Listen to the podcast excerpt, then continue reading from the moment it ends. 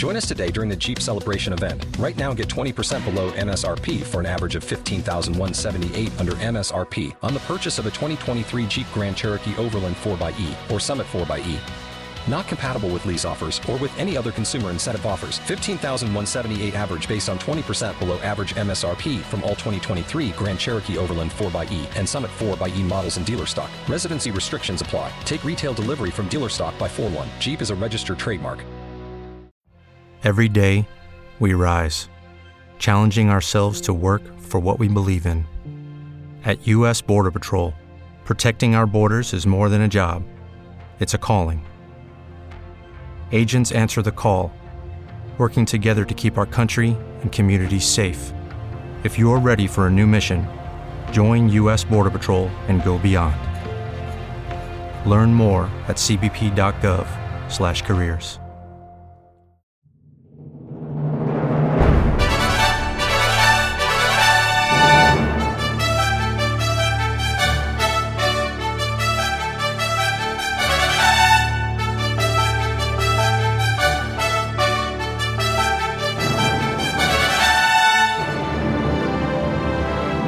free speech to free minds. You're listening to The David Knight Show.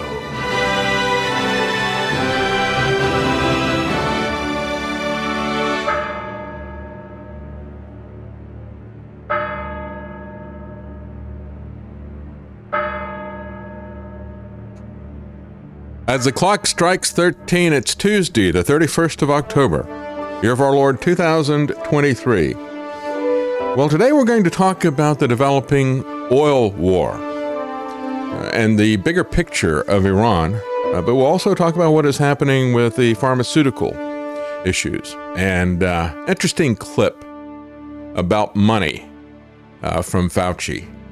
Yeah, there's no risk uh, that we're concerned about in terms of health. The real risk is to these companies that are making an investment. Are they going to get a return on their money? And we will take a look at the climate uh, game. And uh, we've got more climate insanity that's happening as well. And then we'll take a look at um, Halloween and uh, other things that are happening on October 31st. And there'll be uh, there's a really surprise uh, that I'll tell you when we get to uh, something that happened on October 31st. We'll be right back.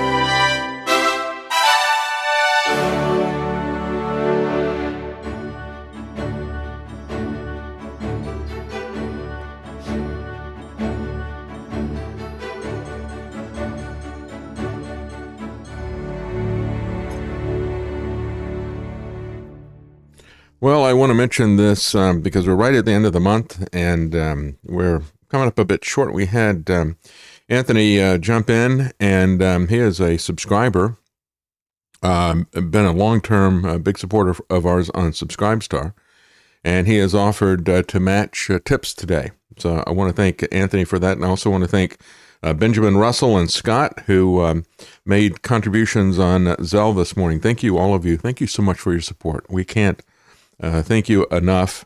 And uh, this is a donor supported uh, broadcast. I mean, there are some ads that are on um, Spreaker, uh, but um, that really doesn't pay the bills. And so we appreciate all of you who have uh, helped us with this. Um, let's talk about the oil war. Because as I look at this, um, and you know, we we see the speculation about what's going to happen to oil, what's going to happen to gold. Is it going to be a wider uh, Mideast war. Well, you know, went up above 2000, gold did, and then it dropped back down under 2000 in hopes that this would not be a wider war. And we all hope that that's going to be the case. Um, and I just, and I don't use that in terms uh, that the word hope is used in the Bible, meaning confident expectation. I don't have a confident expectation that it's not going to increase. I look at these people and just as I see that they have wanted to go to war for at least the last uh, 20 years against Iran, and um, they have um, been looking at this really for the last 50 years when you had the Ayatollah take over. Uh, but then it got to be uh, even bigger. I mean, we look at Iran, it is a centerpiece of the Middle East in terms of size and oil and the rest of this stuff. It's one of the reasons why we got involved in the 1950s, overthrowing a Democrat election, Democratic election, and installing the Shah of Iran, and helping him to run an authoritarian regime for 20 years, which blew back in his overthrow uh, as he was um, uh, sick and dying of uh, cancer. Uh, but it uh, the the blowback and the takeover of the U.S. embassy. That's where most people uh, think about Iran beginning. The U.S. and, and Iran. No, we have a long history that goes back over seventy years, and there's a lot of hatred there. A lot of hatred. The Great Satan is how they refer to us. And this is about oil and power. And so I think oil is still at the center of all this. You know, we say, well, it's um, look at Syria. Uh, we've got troops there and bases. And where are the bases of the oil well? Now, we're told that oil is not going to be important in the future. We're going to run everything off of solar and wind and batteries. uh, that is, I think that is becoming absurd to everybody. Uh, it is a bad joke, it is a bad grift.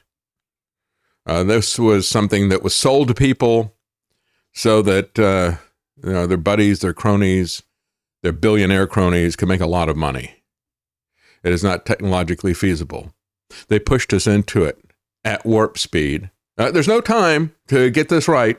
Uh, we'll, we're going to shut everything down and then we will move to this new alternative. We'll reset all of the energy policies of the world, but we got to do it right now. There's no time. No time. Same thing with uh, the vaccine, right? And same thing with every con man who tells you limited time offer only today will you get this and you're not going to be able to get it any other time. I, act now. Act now. you got to act now. Are you going to miss this opportunity? Well we got to act now we're all going to die right? So it, it is still there at the center and, we do still need to uh, work and to pray about this and to send letters. Angry tiger uh, has got uh, another uh, thing that you can send to your representatives. Contact them a resolution for the restoration of peace. The U.S. is not interested in talking about restoring peace, negotiating, not in Ukraine and not in uh, Gaza or Israel. They're not interested in peace anywhere. I mean, you have to understand, folks, we are the baddies here. We're the ones who are pushing for war everywhere and will not talk about any terms of peace, none whatsoever. And uh, just just uh, let me divert just a little bit to talk about what is happening in, in terms of United Arab, Arab Emirates. They've got all of these guys, um, a lot of Hamas guys living in luxury apartments being supported in the UAE. And they're not really even enrolling the UAE into turning these people over, right? If you want to cut off the head of the snake instead of killing everybody in Gaza, if you're really interested in something that uh, should be done and something that is proportional, you get rid of the, the Hamas people, right?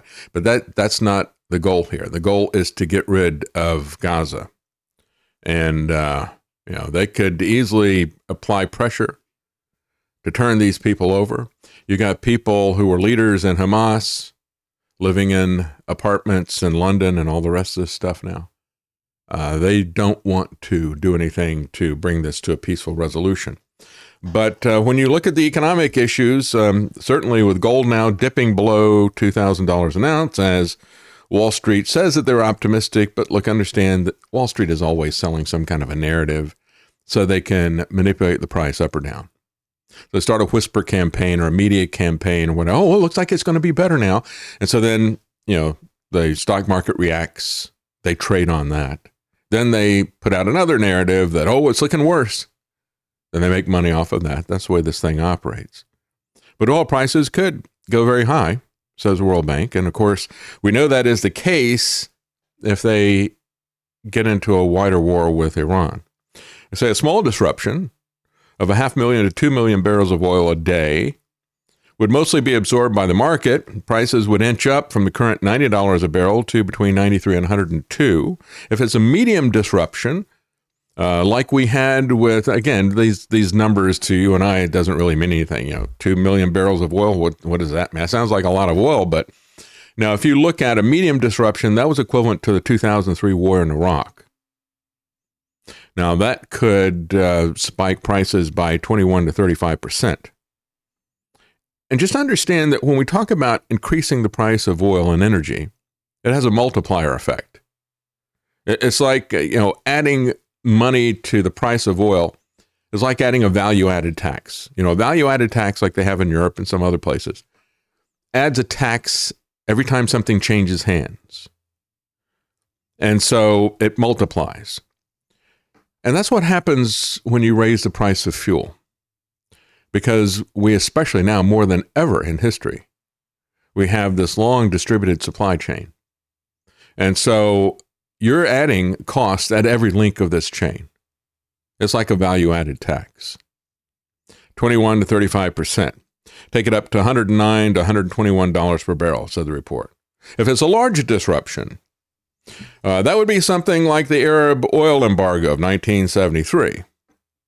So, you know, medium one is going to be like the Iraq War. A large one is going to be like OPEC, six to eight million barrels a day uh, lost, and a surge of price between 56 and 75 percent. So it could go up to a price of oil, which is now at 90 dollars, could go up to 140 to 157.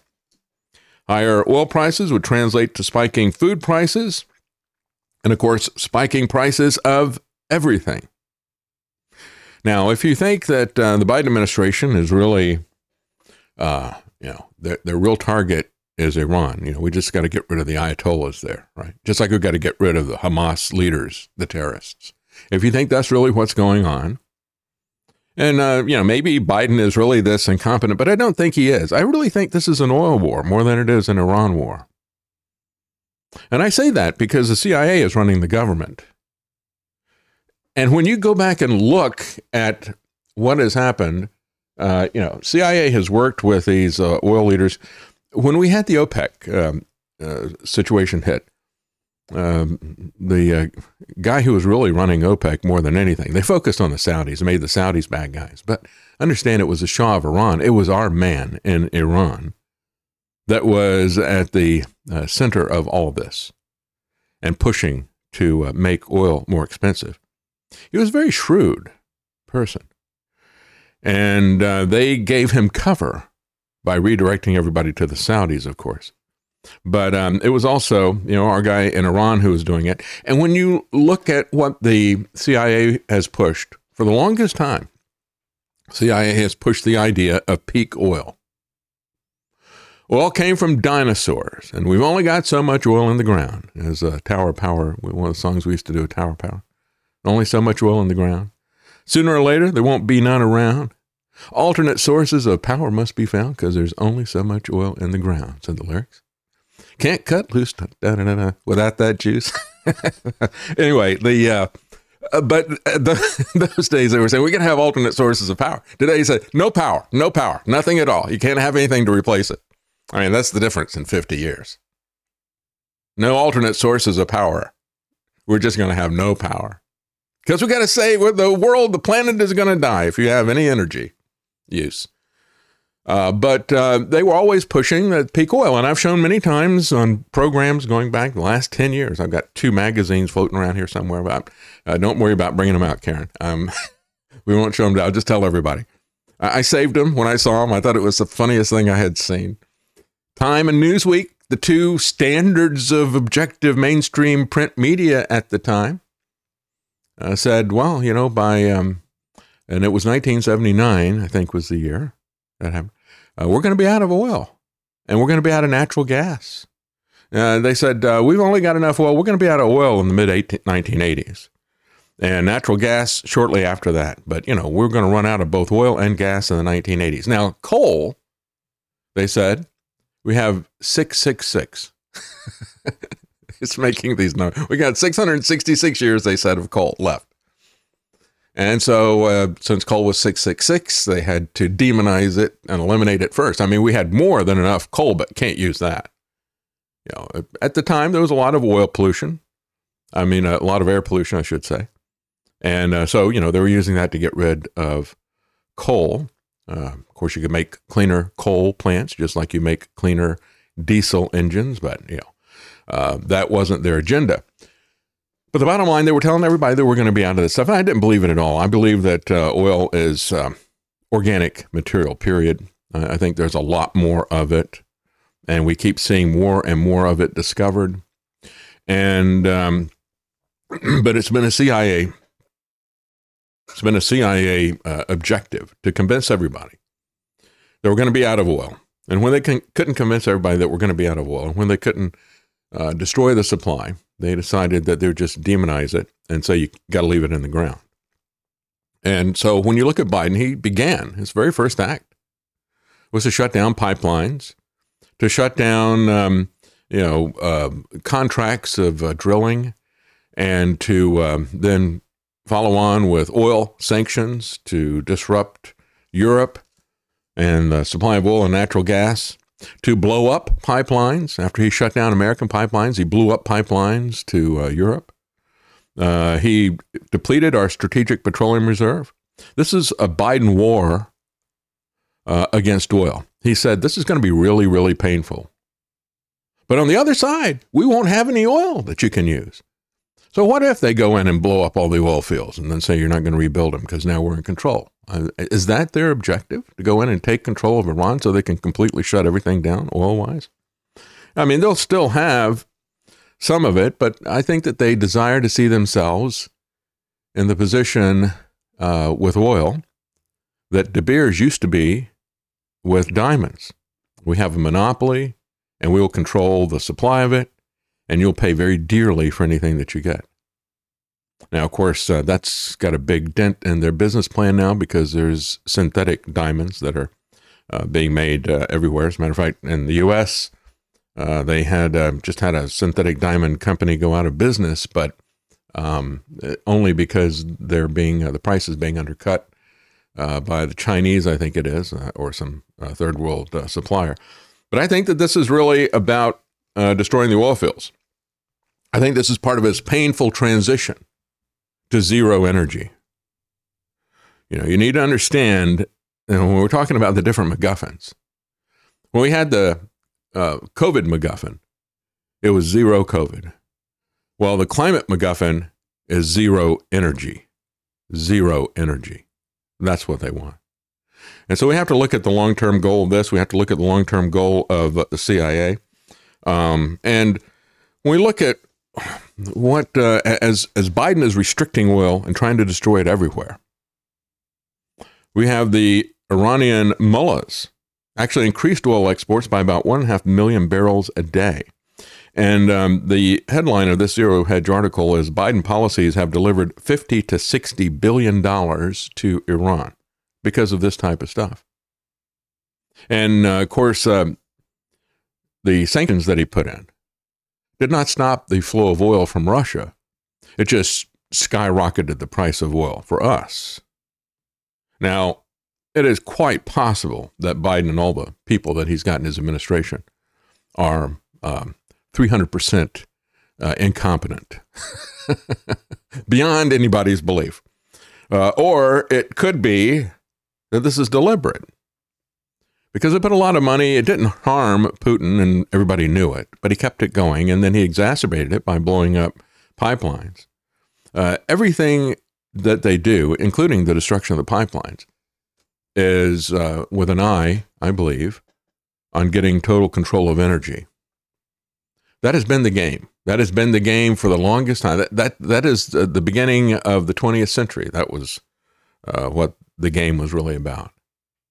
And uh, if you um, if you look at the documentary, it's, it's, not a documentary; it's a it's a drama, but it's pretty close to reality of what happened. The guy that Ian Fleming, I've talked about him before, uh, entrapped by the uh, trust, uh, this uh, uh, Bolshevik um, spy game that as they took control of Russia, they created this thing called the trust and they funded all these um, uh, uh, external outside of Russia opposition to them, so they would know who everybody was, and then lured in their enemies, including Sigmund Reilly, who was Ian Fleming's model for James Bond.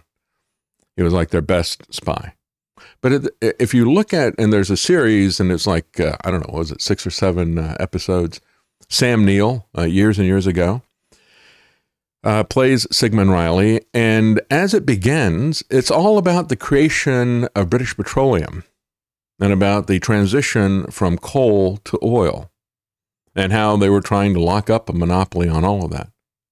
And that's what the moves of the British and the US were in Iran and establishing the Shah of Iran. It's always been about getting a monopoly on energy in whatever form.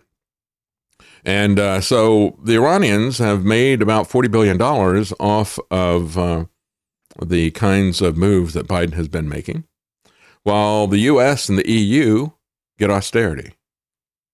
And at the beginning of the sanctions, we pointed out that Putin made about $300 billion. And when you look at the fact that they, it didn't stop any of the flow of oil, instead, what it did was um, it just raised the price of oil on the overall market.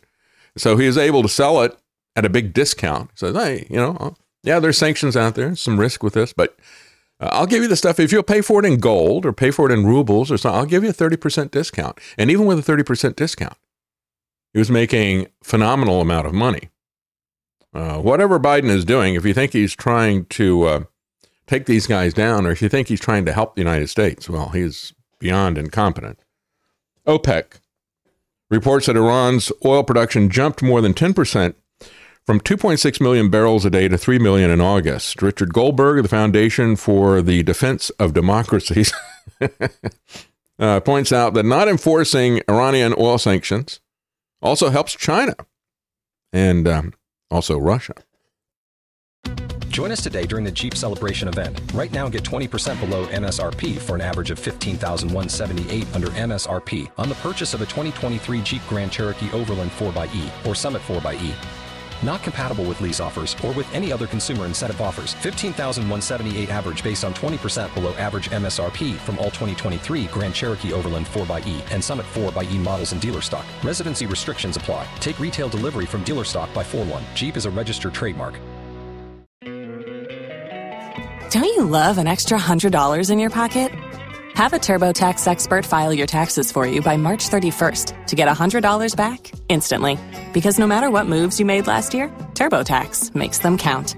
That means getting $100 back and 100% accurate taxes only from Intuit TurboTax. Must file by 331. Credit only applicable to federal filing fees with TurboTax full service. Offer can be modified or terminated at any time.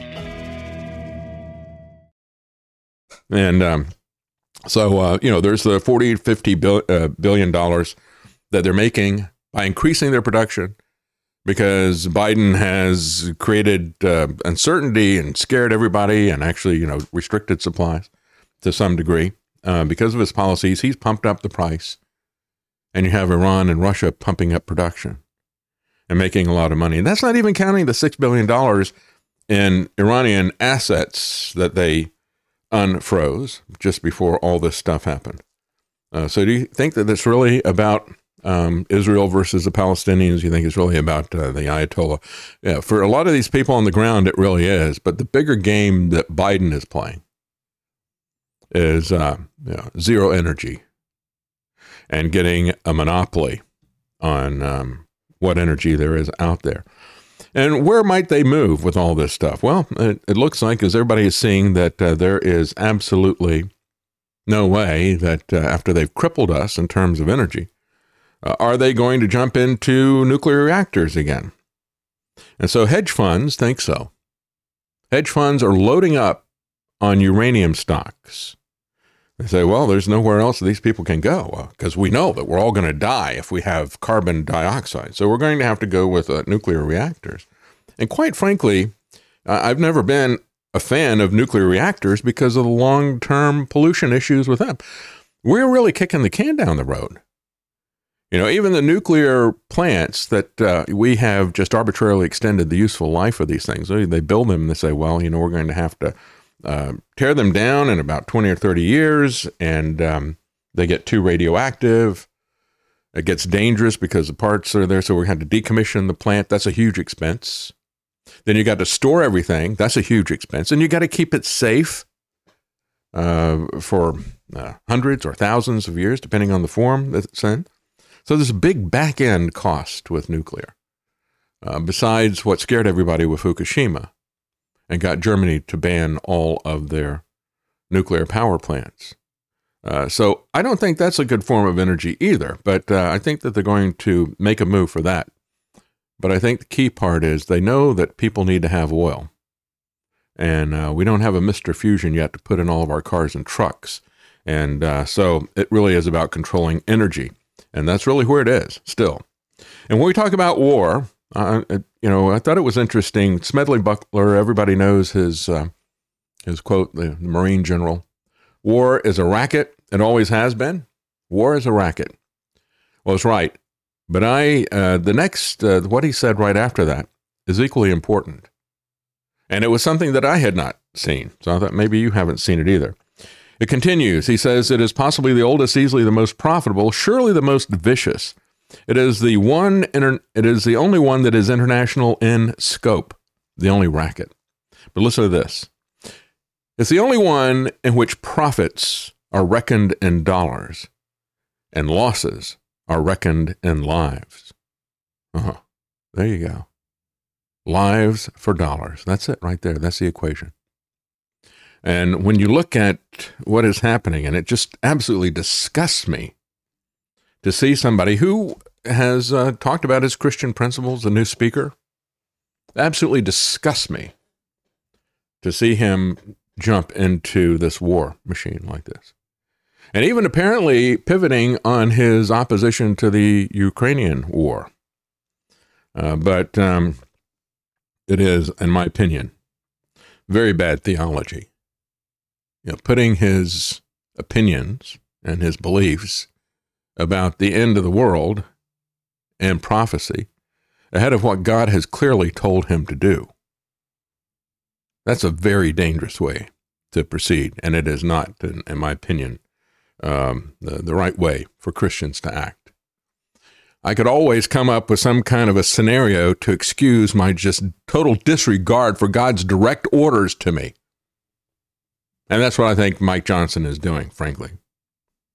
Uh, when you look at the amount of money that these companies are making, this Zero Hedge uh, article has a, a, visual here. Lockheed Martin, 633 billion, and this is just from defense alone. If they got other stuff like Boeing, uh, they have commercial ventures. They just pulled out the uh, defense stuff, and you got several companies that are between 300 and 400 billion. Lockheed Martin, by far and away the biggest, at 633. At 396, you have RTX, then you have uh, 324 Northrop, Northrop Grumman. Uh, then you have a Chinese company, 310. Boeing at 308. General Dynamics at 304 billion and on and on. Uh, so the uh, biggest companies are still here in the United States. Uh, the U.S. and China have 12 of, um, um, U.S. has 12 in the top 25, and China has four in the top 25. Uh, that's the uh, the big uh, that's that's that's where the money is, and and it's just like the pharmaceutical stuff. Um, this is people will kill you for money They'll kill you in a hospital for money. They will kill you in a war for money. But as I was talking about uh, uh, Mike Johnson, uh, again, you know, we were going to make uh, not America first. Uh, we're going to make Israel first, and we're going to give the bill to America. Biden wanted $14 billion in aid for Israel. And then he wanted to have this big lump sum omnibus package, you know, this much for Israel and this much for Ukraine and so forth, and this much for Taiwan. Uh, but they're sp- splitting it out. And when you look at the fact that uh, Biden wanted 14 billion, uh, Mike uh, is going to give him 14.3 billion, 300 million more than Biden. And uh, he's going to pay for that a little bit, uh, he says, by cutting down uh, the funding for the IRS. Well, I would like to see that cut. You know, the IRS, a $13 billion agency now every year. Biden wanted to give them an additional 80. He wanted to grow it, make it seven times bigger than it is right now. The Republicans, bless their heart, uh, said no, only 60 billion. We're only going to make it under Kevin McCarthy. They were only going to make it five times bigger. Well, uh, uh, Mike Johnson wants to be fiscally responsible. So he's going to take this um, $14.3 billion out of the money for the IRS to take it down to uh, 46 billion, essentially. So he only wants to grow the IRS by three and a half times bigger than it is today. And um, but he's still going to spend all the money that Biden wanted to spend, which we don't have. It's just, oh, we'll take some of the money that we're spending that we don't have, and we will give it to Israel instead of to the IRS. Well, you know, Israel's not as much of a threat to us, I think, as uh, the IRS is. but but what is the what is the? This is when they say, well, we're going to be fiscally responsible. It's it's still not fiscally responsible. You still don't have the money that you're giving to people, even if you cut it from the IRS, and even if you only grow the IRS by three and a half times. Again, Biden wants to grow it. Biden and the Democrats want to grow it by sevenfold. The IRS. Kevin McCarthy and the GOP wanted to grow it by fivefold. And now the new GOP leadership under Johnson wants to only grow it by three and a half. I guess we could call this Biden light. it's kind of like Bud Light, right? Uh, Mike Johnson is a Biden light in terms of spending the money. Uh, but listen to what he has to say in terms of his um, unwavering support for whatever Israel wants in terms of uh, making them for, uh, first. Steve Scalise mentioned that our, my first act as the Speaker was to bring the resolution to make formal and, and, official in the congressional record our resolve to stand with Israel and against the barbarism of Hamas and all of its accomplices. But I, I want you to know, yeah.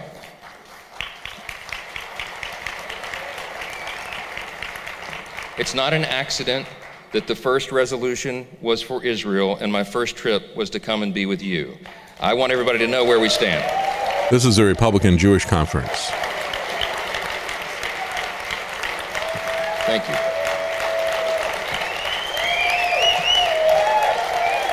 Yeah, you are my first priority. Not our border, not a threat to America, not our not our budget, not our border. You are our first priority. I hope they hear this around the world. I hope they know where we stand. There's no ambiguity about this.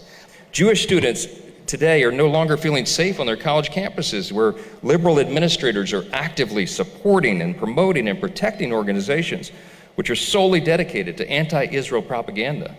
But we must not only call out these anti Semitic attacks, we must act. So, as Steve mentioned, in the week ahead, House Republicans will work swiftly to pass legislation to provide Israel much needed resources in their fight against these barbaric terrorists. We will stand with Israel strongly. Well, that goes on for over three minutes. Um, yeah, these institutions, these college institutions, they have now become anti Semitic. And that's a problem. But it was never a problem when they were anti American, was it? They hate everything about this country. They call us colonizers. They tear down our statues. They melt them. They despise this country. These Marxist institutions that we're compelled to give money to. And uh, nothing, nobody cares about that. Nobody cares about the anti Americanism. Uh, nobody cares about the fact, you know, that we have um, uh, let in twice as many people through the border, unvetted, that we don't know, uh, people being intercepted from countries that we're at war with, people being intercepted that are likely terrorists, people being intercepted that are likely criminals being let out of jails in El Salvador and Venezuela, uh, cartels that are coming through. They don't care. And the number that have come through, over 4 million, that they know of, how many do they not know of? Now, let me just ask you this. If somebody is coming in for malicious purposes, do you think that perhaps they're going to be a little bit more careful about how they're caught? And so, how many do you think are really here? Well, if we only go with a 4 million number, that's about twice the entire population of Gaza that Biden has let in. He has let in people who are unvetted already this year, uh, more than twice the number of people that are in Gaza. Another way to look at it, as somebody said, it's equivalent to the entire population of Houston let in by Biden. And we don't know who these people are. We don't know if they hate us, if they want to harm us. Uh, they don't care about this. Nothing about America matters to Mike Johnson or these other GOP. I searched everywhere with this guy. What did he do during the pandemic? Nothing. Nothing. He didn't speak out against any of it. He didn't resist any of it. He kept silent like the rest of the Republicans until Biden became president. And then he spoke out against the vaccine mandate. End of story. That's pure partisanship. You know, the Democrats are speaking out against the vaccine when Trump was president. That's nothing. It's just partisanship. But they all fell in line and supported, all the Republicans fell in line and supported Trump and his lockdown policy. Lock you down until we get this emergency vaccine out there. He didn't care about any of that stuff. He hasn't talked about having any inquiries like Andrew Bridgen uh, about uh, the massive poison that was done to us. He doesn't care about America, not at all, which means he also doesn't care about our Constitution because he's more than willing to spend trillions of dollars and send us to war. He doesn't care about any of that stuff. So, again, they demand to know everything about you, but they'll let in 4 million people that they know of and they don't care to know anything about them. Well, perhaps they know who they are. And perhaps they're just pretending that they don't know who these people are. You know, when we look at this, when we look at uh, Mike Johnson, uh, he has done some good things. And uh, hopefully he's going to be better than Kevin McCarthy, but that's a pretty low standard. And when you look at his complete disregard and apathy about what happened in 2020. What did he care about in 2020? Keeping Trump in the White House. That's the only thing he cared about. He didn't care about what Trump had done or not done for the entire year. And then when we get to the end of the year, let's do everything to keep him in. And now his first priority is his Zionist theology. October 31st is celebrated by most people as Halloween. There's a lot of us who celebrate it as Reformation Day. And of course, a big part of the Reformation was to push back against the unification of uh, politics and church that had become a big part of um, the um, uh, the Catholic Church at that point in time. And so that was a big part of the Reformation. I think we need a Reformation now against the kind of theology that Mike Johnson is basing his decisions around. I think we need a reformation politically to say we're not going to allow medical martial law. We're not going to allow unelected bureaucrats to rule us for a year and then throw a hissy fit about the fact that the new election methods that Trump has instituted as part of his sham pandemic were used against him. Frankly, I don't care. And that's what I say to the people who say, well, you really need to look at this. They've got some good uh, stuff about uh, the, the election being rigged. I'm sure it was rigged. Every election is rigged. You don't realize that by now? As I said before, who gets on the ballot? Uh, just look at how they're rigging the election right now. We don't even have a primary months and months away. And you got all these op ed pieces. Well, you know, everybody but Trump on the Republican side just needs to get out. They just need it. It's too late. Nobody can make it. Nikki Haley. Nikki Haley uh, just filed in South Carolina, which I'm sure she was planning on running because she was governor in South Carolina. But she just filed. That's how early this is. This is like these people saying, uh, you know, in the preseason, we know who the Super Bowl winner is. We just might as well just cancel the rest of the games and just pronounce this team over here. That they, they on paper they look great. I mean, just look at this. You know, we got fantasy football picks and uh, the uh, the people. Uh, this particular team, there's no way they can be beat. Nothing. And so let's just cancel all the games and just pronounce them the Super Bowl winner. That's what these politicians are trying to do. That's that's the ludicrous uh, place we are in in this election. So every election is rigged. It's rigged with push polls. It's rigged with narratives that are lies and it's rigged uh, with ballot access and the rest, and it's rigged when they, the voting happens and how the voting is counted. But understand, it doesn't really matter because Mike Johnson And Donald Trump and all of these Republicans just did whatever the agenda was that had been practiced for 20 years. They didn't really care. And they still don't care. As we all see the death and the suffering that came from these poison shots, and as we see the financial bankruptcy and all the rest of the stuff that came from the Klaus Schwab uh, economic practices that uh, the lockdown, all the rest of it is applied globally uh, by Trump and by Trudeau and by everybody. We see the devastation, the economic devastation. None of these people in power care. They're hoping that you don't see. The only person I see speaking out about this stuff is Ron Johnson. You know, we need to get some accounting of this stuff. And none of the rest of them care at all. None of them care. We're going to take a quick break here before we go to, to a break. Thank you very much, Amos Poole. That, that is very generous. Thank you very much. Um, and uh, Dougalug, thank you also. He says, hey, folks, remember, hit those like buttons. Yes, please do. That doesn't cost you anything. And I understand, you know, we don't make put this behind a paywall.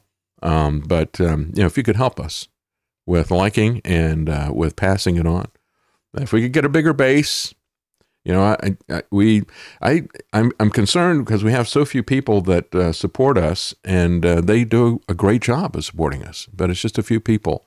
If we could get a bigger base and we could get uh, people, you know, five dollars a month or something like that, that would do it.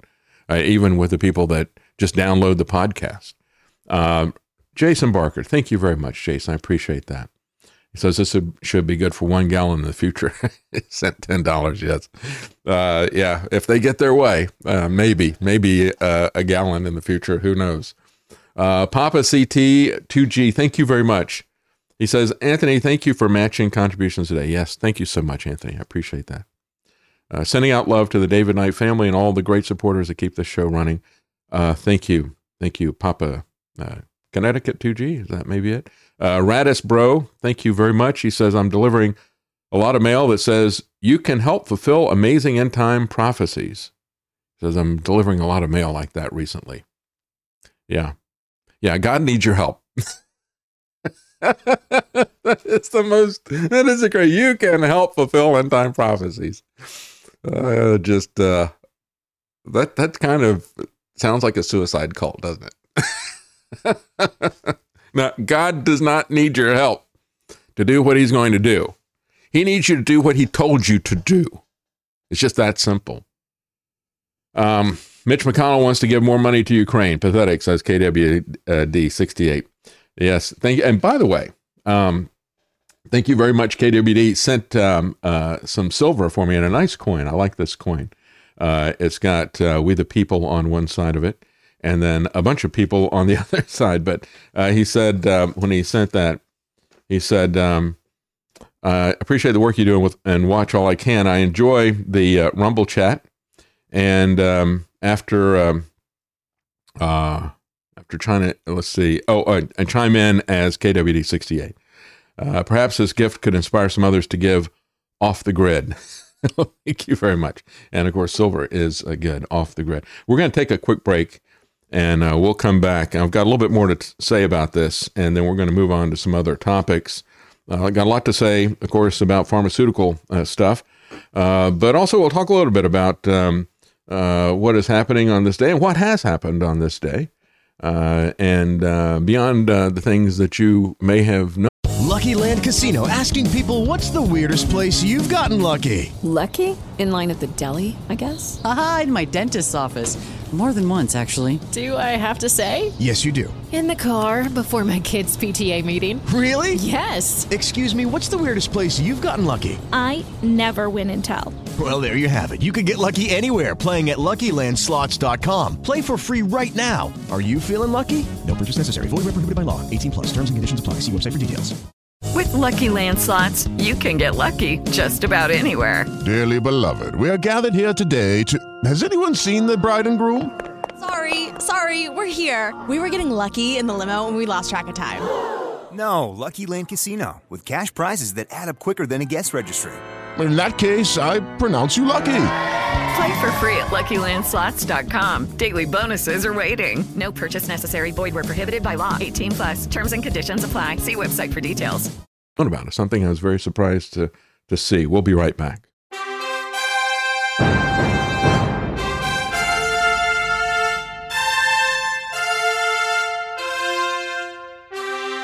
The Common Man. They created Common Core to dumb down our children. They created Common Pass to track and control us. Their Commons Project to make sure the commoners own nothing. And the communist future. They see the common man as simple, unsophisticated, ordinary. But each of us has worth and dignity created in the image of God.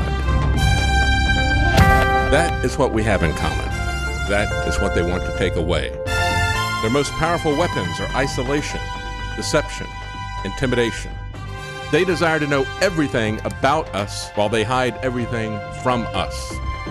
It's time to turn that around and expose what they want to hide. Please share the information and links you'll find at thedavidknightshow.com. Thank you for listening. Thank you for sharing.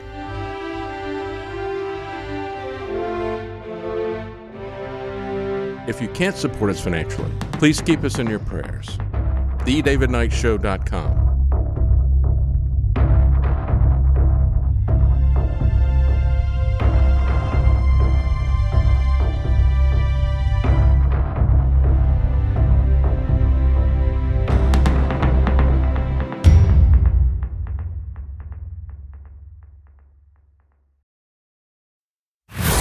If you like the Eagles, On a dark desert highway, the Cars, and Huey Lewis and the News, they say the heart of rock and roll is still beating. you'll love the Classic Hits channel at APS Radio. Download our app or listen now at apsradio.com. And uh, thank you, Greg Talent. Thank you very much for the tip. Um, and again, um, uh, thank you, Anthony, for matching them today. Uh, Angus Mustang says uh, So the Israeli conflict keeps our eyes off the failure in Ukraine. Yeah. Uh, when the conflict goes bad in Israel, will we kick off Taiwan versus China? Well, you know, we may not be the only ones who start wars. You know, we're crazy enough to uh, start them everywhere, but somebody else may kick it off. Uh, Narrowway, Narrowgate Ministries. The U.S. borrowed one and a half trillion this quarter from the Fed. They ordered one and a half trillion for next quarter. They already took one million, um, I think a trillion last quarter, four trillion and three quarters. None of it goes to help the American people. That's absolutely right. The Fed is desperately trying to prop up the bond market, but they're miserably failing at it. They're trying to prop up their dollar as well. Uh, the market will collapse, and that will bring in the larger collapse. It's just a matter of time.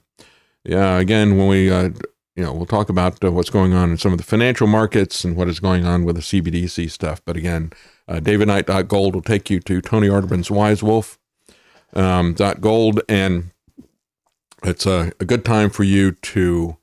Uh, everybody's saying, well, you know, gold is going to have its day. We're headed for inflationary times and all the rest of this stuff. Uh, I see it even more so as a play against the total control of a CBDC. I mean, there certainly does look like a rerun of what we went through in the 70s and the 80s, and we know what happened to gold then. But even even beyond that is the CBDC, because that is certain uh, that they're going to try that. So uh, very important as a hedge against that. Uh, Audi MRR Modern Retro Radio. Thank you very much uh, for the tip. He said I talked to Angry Tiger last night in a great interview, which will run on my station later date. Talking to Jason Barker Wednesday. Uh, Audi Modern Retro Radio. Well, that's that's excellent, and and uh, I know that you've been a guest on there, but um, so that that's cool. Putting the interviews on there, that's excellent. You know, we got a lot of really good people, and again, um, when you look at uh, Jason Barker, Angry Tiger, uh, they have at the Nights of the Storm, they have a schedule there where you can see their shows because they have the collective show on Saturday Nights of the Storm, and they have uh, individual shows that uh, Audi was talking about at Modern Retro Radio. Uh, done some great work, uh, especially you know uh, on uh, things that I have not covered in a lot of detail. Jason, I had him on to talk about um, the ghost printers, but he is still on that. And again, the the you know the government is focusing on that, manically focusing on it, trying to shut it down. And uh, so he covers a lot of stuff. And there's a lot of things out there, a lot of shows that they um, have the schedule for that you can see at the Nights of the Storm. Uh, Gard Goldsmith shows are there, and um, and many others, uh, including this show. Uh, so they do some great work, and I'm, I'm glad to see that it's it's expanding. Uh, Audi's on there. MJ Nichols got on to talk about trucking. Uh, so they have some really good content there. Uh, Michael Graves, thank you very much. Another one, I believe that's um, on is is uh, this the same Graves that does the show? I think it is. Um, can we please touch on something that AJ would never talk about? Zionism. Uh, great stream, David, per usual. Well, uh, again, um, you know, we, um, as I said, I I look at the, there's these different ideas of uh, um, eschatology is what's really driving it, and uh, you know Mike Johnson is driven by his Christian beliefs. I think he's very sincere in it. Makes him very good on First Amendment issues and some other things like that, as Glenn Greenwald Glenn Greenwald pointed out. Uh, but it also uh, because uh, he believes that. Um, um uh, what he believes about Israel in the end times, and as he interprets these uh, events right now, it makes him go full into this war without really paying any attention to what is a just war. Certainly, it is justified to go back and to um, punish these people with Hamas, but I don't think it's justified to go after the entire population, to eradicate them. And that appears to be what is on uh, the plate right now. He was saying that um, you know, if I continue to play that three and a half minute speech of Mike Johnson, uh, he had called up Netanyahu, who he refers to as Bibi, and uh, he said he has uh, said this is uh, Israel's war of independence, and he said I told him we're right there with him, so he wants to completely eradicate uh, you know the people in um, in Gaza and other places that are there. So, in a sense, this is not a proportional response to what has happened, just like the Palestinians are chanting into the sea with Israel. Um, you know, they're doing the same thing on the other side.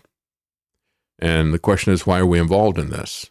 We should not be involved in it, but we're involved in it because of his theology. I think it's sincerely held beliefs. That's why I said we need to have a reformation. And I said yesterday, you know, when um, a part of this is uh, you always hear them say that um, you know, God will bless those uh, who bless uh, Israel or bless uh, Abraham. And um, uh, but then the rest of that is that through your seed, all the nations will be blessed.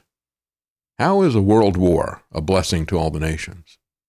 Is that really what was being talked about there? I don't think so. Um, and when we look at this, uh, again, saying that he's going to pay for um, this with um, cuts to the IRS. Democrats want the IRS weaponized against you so badly, they said this is a poison pill. If you're going to cut $14 billion from um, the IRS, that's a poison pill, said the Democrats. And uh, so you have uh, people like uh, Debbie Wasserman Schultz in Florida, who is Jewish, and she says, Well, uh, you're playing political games. No, lady, you are. You know, you got this knife pointed at our throat, uh, an IRS that is five to seven times bigger than it is right now, as you've been bragging about how we will own nothing. Uh, we know exactly what this is for. This weaponization of the IRS is coinciding with the CBDC, uh, CBDC stuff. That is your boots on the ground, your army to steal our property and everything we have. And she doesn't want to give that up. And neither do the other Democrats. So I said, this is a poison pill. This is a non starter if you're going to cut IRS funding.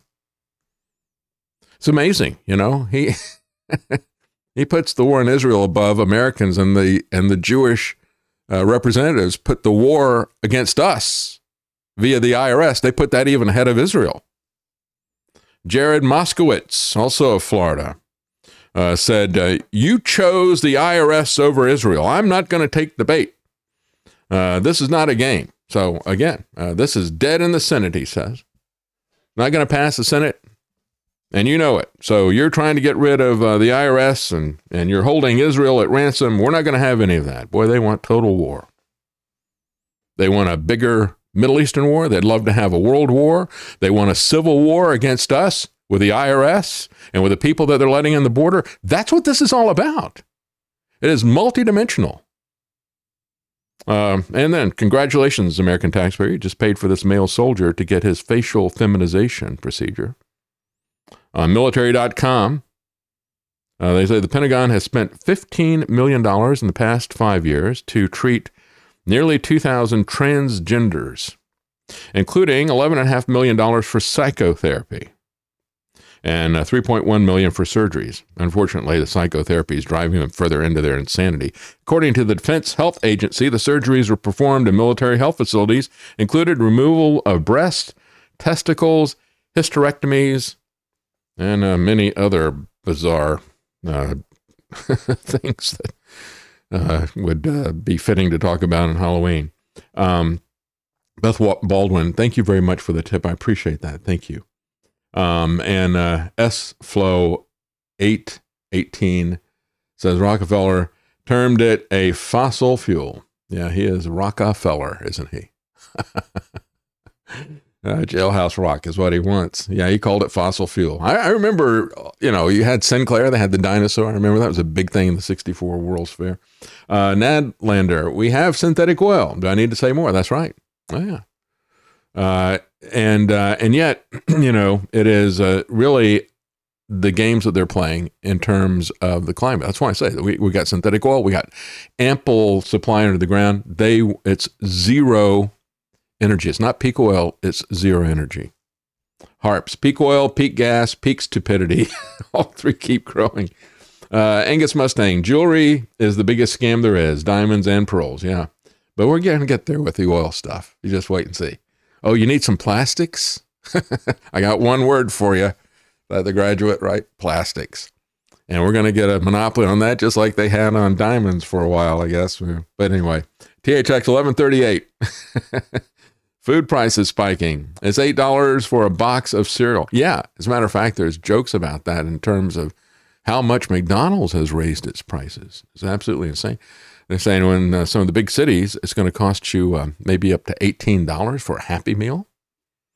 Yeah, people say, well, you could go to a restaurant. Not in those big cities. You probably can't go to a restaurant and get a meal for $18. Yeah, and get uh, a meal at a restaurant for about half that around here, but you're not going to get that in New York, I don't think. Uh, Ground Zero, Hal 9000, six packs of Coke, uh, 12 pack of 7 Up, can of coffee, one pound of meat, bread, and two TV dinners. One pound of lunch meat cost me $106 yesterday. Yeah. Yeah, we joke about it when Karen and I go to the grocery store. Um, uh, I got the Miata and we got the tiny trunk. And it's like, wow, who would have thought we could fit a couple hundred dollars worth of groceries into this tiny trunk? the trunk just keeps getting bigger as the uh, dollar keeps shrinking. It's uh, it's amazing. uh, KWD68, I'll take nukes over wind and solar. Yeah, bring back coal. Remember the days of no rolling blackouts? Yeah, that's right. Uh, and of course, they don't want you rolling coal now either. yeah, uh, they will come after you big time with that.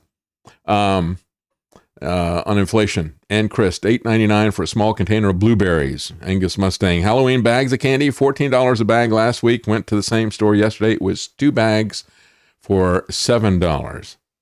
Well, there you go. That's if you want candy, uh, wait until after the rush. Uh, Yona uh, says uh, plutonium, uranium is way safer than carbon emissions, right? Am I right? Yeah, that's right. Yeah, sure. We have to. Well, you know, they say that uh, man-made carbon dioxide stays in the atmosphere longer than natural carbon dioxide because somehow they're different. Somehow, man-made is not just one atom of carbon and two of oxygen.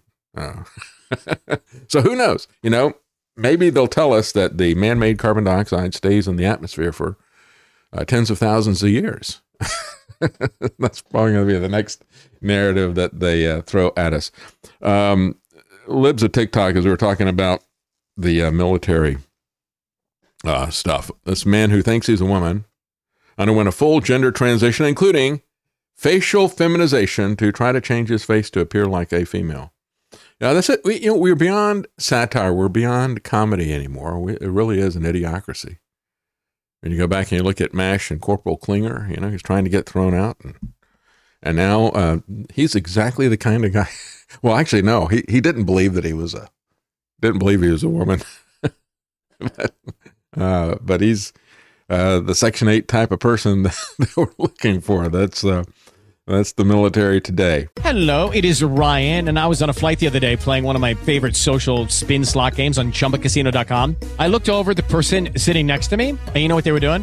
They were also playing Chumba Casino. Coincidence? I think not. Everybody's loving having fun with it. Chumba Casino is home to hundreds of casino style games that you can play for free anytime, anywhere, even at 30,000 feet. So sign up now at chumbacasino.com to claim your free welcome bonus. That's chumbacasino.com and live the Chumba life. No purchase necessary. VGW. Void were prohibited by law. See terms and conditions. 18 plus. Hello, it is Ryan, and we could all use an extra bright spot in our day, couldn't we? Just to make up for things like sitting in traffic, doing the dishes, counting your steps, you know, all the mundane stuff. That is why I'm such a big fan of Chumba Casino. Chumba Casino has all your favorite social casino style games that you can play for free anytime, anywhere with daily bonuses. That should brighten your day a little. Actually, a lot. So sign up now at chumbacasino.com. That's chumbacasino.com. No purchase necessary. VGW Group. Void were prohibited by law. See terms and conditions. 18 plus. Uh, we're going to make a quick break and we'll be right back.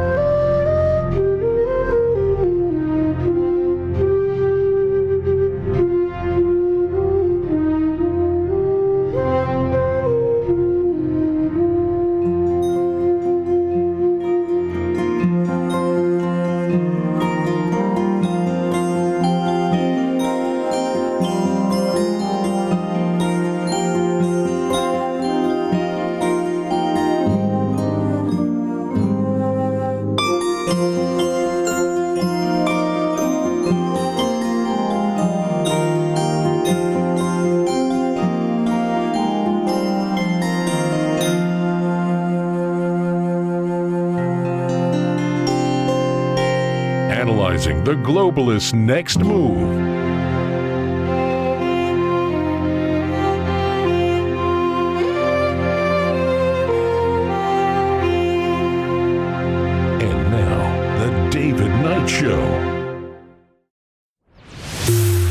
To add the APS radio skill and have access to the best channels anywhere. From country to blues, classic hits to news, APS radio curates incredibly diverse playlists for you to enjoy. Get details at apsradio.com. All right, and thank you to Stephen Patterson. Thank you very much for the tip. That is very generous, and uh, thank you to Anthony for for matching these. I appreciate that. Thank you very much. Uh, let's talk a little bit about uh, pharmaceutical issues. This is sent to me by a listener. He said, "I had our benefits meeting for work this week that covers 2024. We had an official presentation from our human resources and representatives from voluntary coverage like supplemental, accident, and financial companies." He said during the presentation, they mentioned that rates are going to increase this year. And part of the reason is because so many people are getting cancer. Unfortunately, he says it wasn't on a slide, it wasn't written down somewhere, but it was only said verbally. And he said shortly after that, they showed some incentive programs to make sure you get the COVID jab and the booster. Boy. And of course, you know, nobody in Congress uh, wants to do anything about any of this stuff. He says, Thank you for reporting on the FOIA documents which covered the communication between our masters and uh, that the Daily Clout covered. He said, These people are a real piece of work. Yes, they truly are. And even though you now got the um, FDA admitting that uh, COVID and flu vaccines are raising the risk of strokes, strokes, always something else, isn't it? I mean, it's like heart attacks, strokes, cancer, uh, seizures and kids, all the rest of it, they don't care about anything. There isn't anything that stops these people. And again, we had people dropping dead after they got the shot uh, in, in late December of 2020, early January. But all anybody wanted to talk about was Donald Trump and the Stop the Steal stuff. And uh, that was all anybody wanted to talk about. Uh, so the response to this so, as they come out and they admit that COVID and flu shots are raising the risk of strokes, they say, no need to panic. No need to panic. So, you should have panicked about this pandemic that wasn't happening. They panicked everybody when nobody was dying. But now that we get people dying, people with strokes don't panic. Just amazing, isn't it? No need to panic. Emphatically, no need to stop giving COVID and flu shots at the same time to older adults, said a um, so called medical doctor in California to ABC News. Yeah, strokes are good. They're good for you now, right? Take the shots. Um, what, what does this do? Considering the fact that the flu shots don't work, the flu shots have never worked. The flu shots give people flu, the flu shots make people sick, just like the COVID shots. Considering the fact that it has absolutely no benefit, zero efficacy, why would you they any risk that they identify ought to be enough to stop it, considering the fact that it has zero benefit. So, with any risk, the risks outweigh the benefit because the benefits are zero. The FDA told ABC News that it is, quote, confident in the safety, effectiveness, and quality of the COVID 19 vaccines that they have authorized and approved. They're not going to back down. They identified what they said was a small risk, you know, the way Fauci would say it rare. It's rare here. It's rare.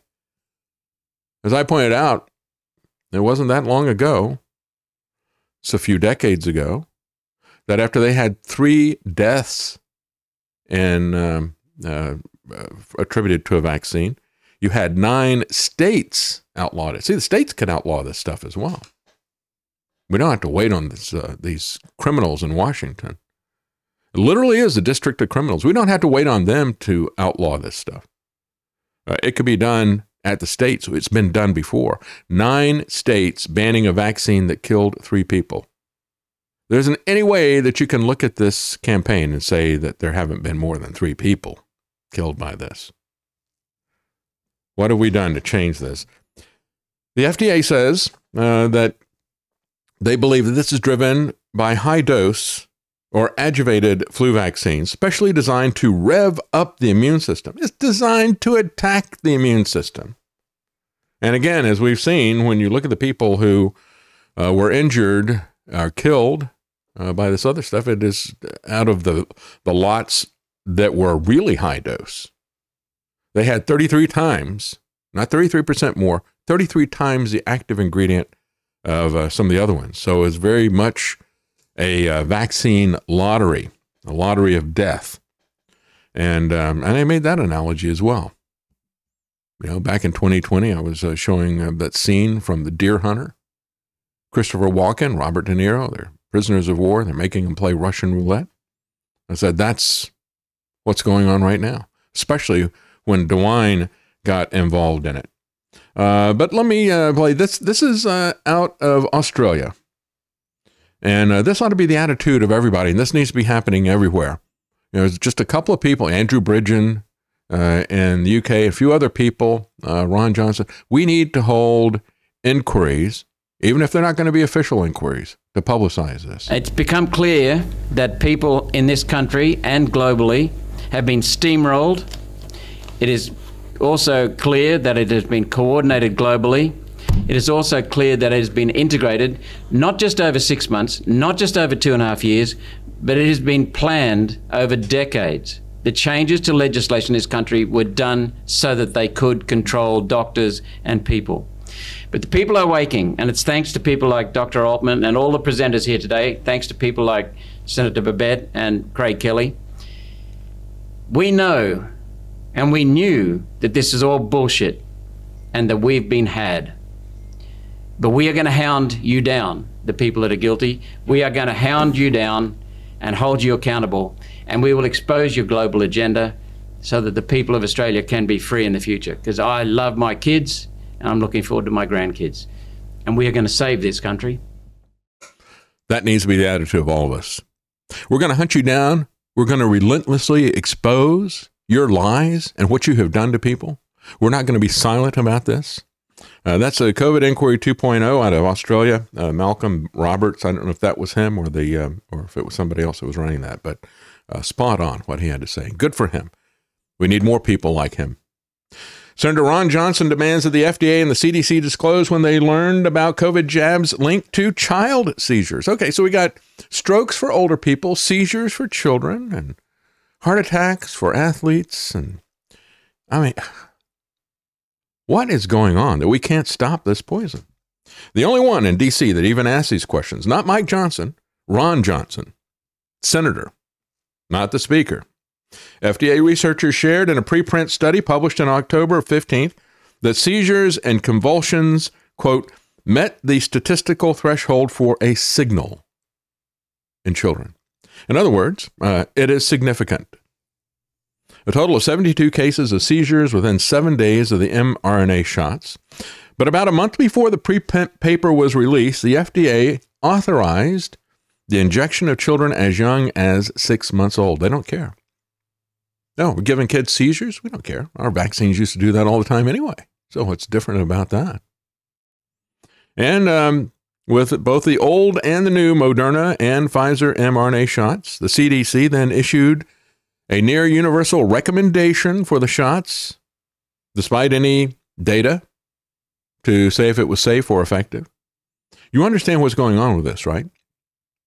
The reason they're pushing so hard for this in the face of all this data their own data that they admit and then dismiss.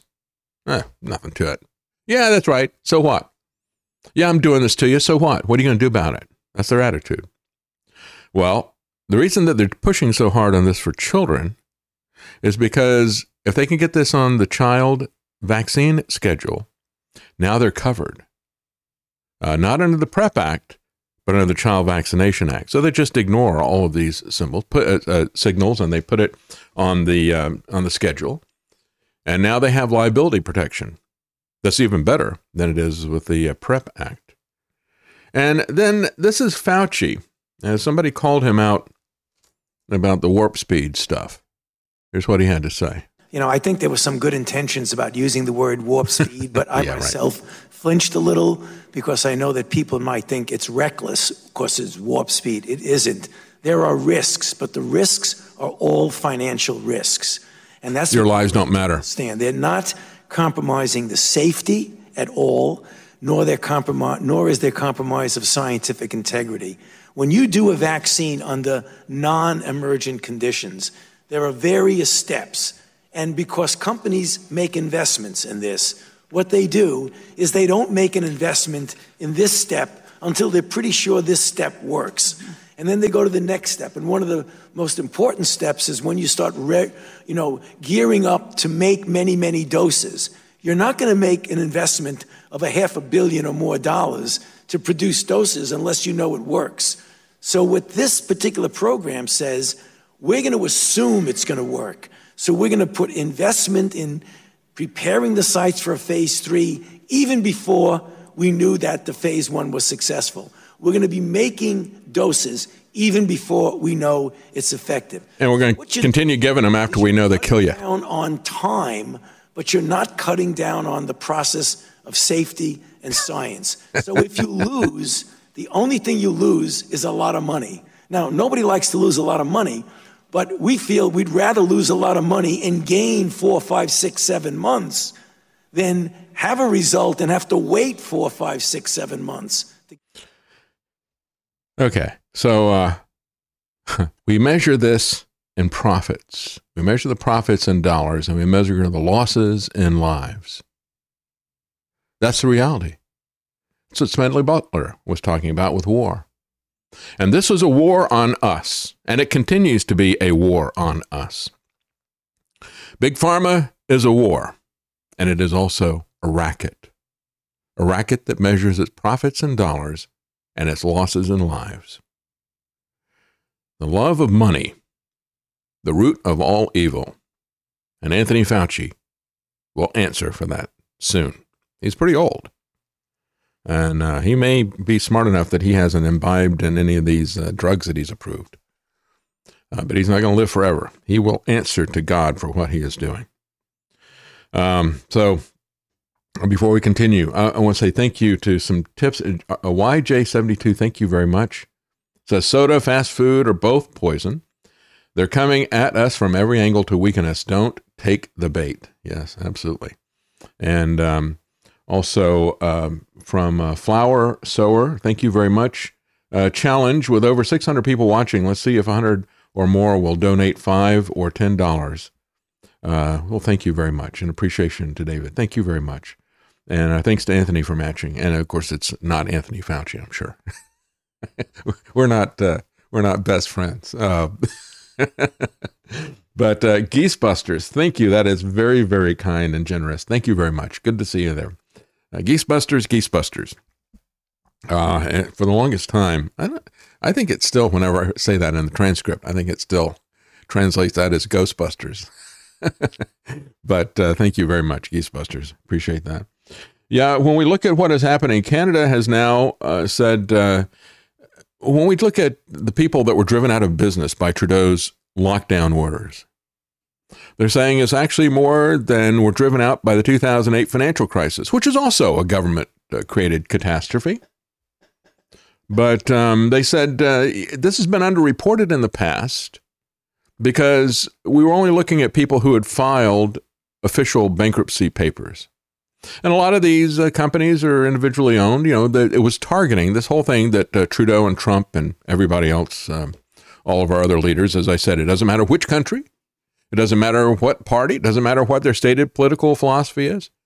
They could be conservatives, they could be libertarians, they could be Marxists, socialists, it doesn't matter what they they all did the same thing. It's kind of like Hail Hydra, you know? And uh, so Trump and Trudeau doing the same thing. And um, they said because these are not reported, because it was targeting small and medium sized businesses and the middle class and Main Street were the ones who were targeted. We were the ones who were told were not essential. And uh, so a lot of these people just closed shop and walked away. So it didn't show up in our statistics. But now we're looking at this. Uh, on October the 25th, Statistics Canada reported that the pandemic, quote unquote, and I'm glad that they put that in quotes. This is LifeSite News, put the pandemic in quotes. They know there was no pandemic. Caused a record number of small businesses to shut down, with many owners never filing for bankruptcy, but instead simply walking away from their companies, resulting in a large uptick in a phenomenon called zombie businesses. In other words, they're dead, but we haven't filed the death certificate and put them in the ground. You know, they're walking dead. Uh, this finding represents a larger increase than observed during the 2008 financial crisis when the exit rate increased by one percentage point. Uh, the um, 2007 2008 financial crisis, also called the global financial crisis, is considered the most severe worldwide economic crisis since the Great Depression of 1929. But they're saying that um, there was even more damage with the government imposed directly by fiat, by mandate. And I said this at the time. I remember when they, uh, as soon as uh, Trump issued the orders and started paying the governors to lock everybody down, I said, Do you see what happened to, um, I took several different metrics, um, unemployment primarily, I said, Do you see how unemployment has spiked higher than it was during its peak during the Great Depression? And of course, during the Great Depression, it took uh, several years for it to keep ramping up, right? You had the 1929 stock market crash, but it took like another four or five years before they reached peak unemployment. We got there immediately. I said, Do you see what's happening? And then, you know, we had the massive disruptions in supply. People couldn't get food on the shelves, but you had farmers destroying it at the farms. I said, look at this. This is all mandated. And it's mandated by Donald Trump. He's the one who is incentivizing this financially. He's paying the governors, Democrat and Republican, to do this, and they're doing it. And we didn't have at the time the rules about uh, the hospitals and the death protocol. Uh, we didn't know that they were actually being paid to do that. Uh, we knew that they were taking orders, uh, not to uh, try other uh, treatments and that type of thing. But of course, the stimulus check that was there to to ease, to assuage this, training and universal basic income. Uh, conditioning and training. Formal insolvencies are not the whole story. Formal insolvency is only one path that a business in distress can take. In my view, there are hundreds of thousands of zombie businesses, said um, the Department of Industry estimate, spokesperson, um, and uh, Statistics Canada were saying this. In my view, there are hundreds of thousands of zombie businesses that are essentially dead, but haven't finalized the closure process altogether. Well, you know, there is a, a closure process, and uh, the World Health Organization is really involved in a soft coup. They overthrew our government uh, worldwide uh, three years ago. And uh, now they're consolidating, trying to consolidate the WHO, trying to consolidate themselves as the new uh, dictators, the new bureaucrats to impose these orders on a global basis. And so um, here's the WHO coup, what it looks like. Um, we're undergoing a soft coup. And the idea is to create a whole new set of laws and ignore the existing human rights laws and other laws under the pretext of pandemic preparedness and the biosecurity agenda. Um, 70 countries at least are involved with this, 50 supported by the US. Um, and the justification requires you to believe that pandemics are common and that they're caused by humans um, catching diseases from animals, from what they call spillover. And Fauci and Daszak have pushed this idea um, continuously over the last three years. Um, two examples. This is one Tony Fauci said in, in the journal Cell. In a human dominated world, in which our human activities represent aggressive, damaging, and unbalanced interactions with nature, we will increasingly provoke new disease emergences. Daszak and Fauci's two lieutenants said the same thing. We must realize in our crowded world, human behaviors, environmental changes, and inadequate public health mechanisms can turn obscure animal viruses into existential human threats. And who is going along with this? Basically, all the major multinational organizations, as well as all our health authorities. Exactly. Know, we're talking about the military industrial complex. I call it the uh, military industrial companies corporations. And it's also the medical industrial com- companies that are pushing this. And they did it under Trump. You know, we don't want to talk about that. Nobody will mention the name Trump, even as they talk about all this stuff. And we got to break that uh, Trump derangement syndrome. We really got to break that. If we're going to continue down this path of hero worship, if we're going to think that, well, everything's going to be great if he gets back in, we can return back to 2020 when everything was locked down. We had a fake pandemic. We had Fauci being given the reins of government by Donald Trump. We had governors bribed to lock you down, hospitals bribed to kill you, a mail in election, all the rest of these things that became Trump precedents. But now we got to have Trump back as president. Well, uh, Miss Nass, who was talking about that, as she was quoting Fauci, saying, uh, you know, we're all going to die from the animals that are out there. Let's kill all the animals. We don't need them for food. They're just a health threat, right? I guess. Brownstone says the quarantine of humans and pets at the height of COVID mania. Talking about this is a Christine Black at Brownstone talking about her experience. Uh, she said, uh, Hello, it is Ryan, and we could all use an extra bright spot in our day, couldn't we? Just to make up for things like sitting in traffic, doing the dishes, counting your steps, you know, all the mundane stuff. That is why I'm such a big fan of Chumba Casino. Chumba Casino has all your favorite social casino style games that you can play for free anytime, anywhere with daily bonuses. That should brighten your day a little. Actually, a lot. So sign up now at chumbacasino.com. That's chumbacasino.com. No purchase necessary. Group. Void were prohibited by law. See terms and conditions. 18 plus. It is Ryan here, and I have a question for you. What do you do when you win? Like, are you a fist pumper? A woohooer, a hand clapper, a high fiver. I kind of like the high five, but if you want to hone in on those winning moves, check out Chumba Casino. At chumbacasino.com, choose from hundreds of social casino style games for your chance to redeem serious cash prizes. There are new game releases weekly, plus free daily bonuses. So don't wait. Start having the most fun ever at chumbacasino.com. No purchase necessary. VGW Group. Void were prohibited by law. See terms and conditions. 18 plus. the occupational therapist at the University of Virginia Hospital sounded badly spooked. She said, I was there because I'd had a bad car crash. I had a sternal fracture, spinal breaks, neck tears, traumatic brain injury, and extensive and deep bruising on my legs and stomach. But you know what she was concerned about?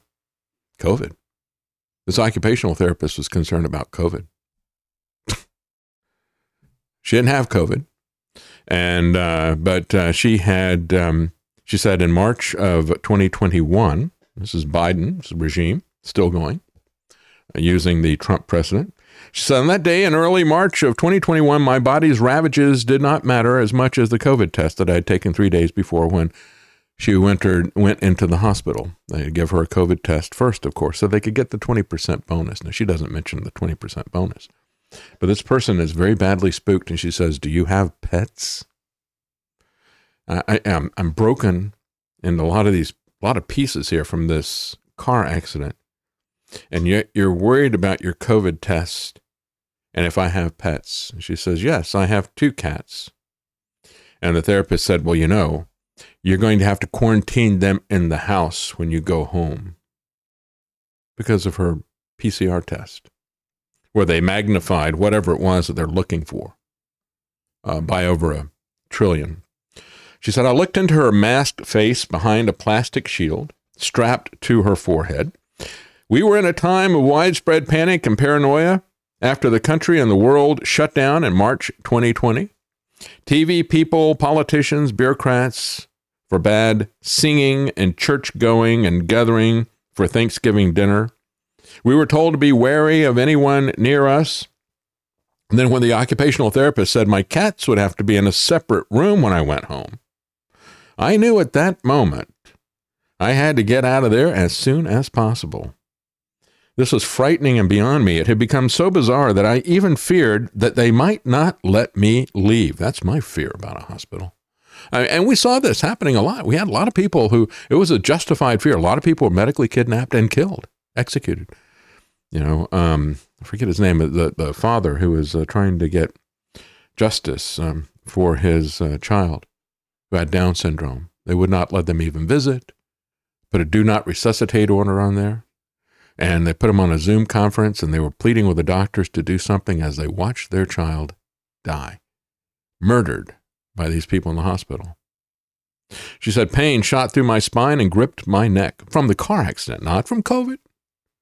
She said, though I'd tested for positive for COVID, I didn't have so much as a sniffle and hadn't had for over a year.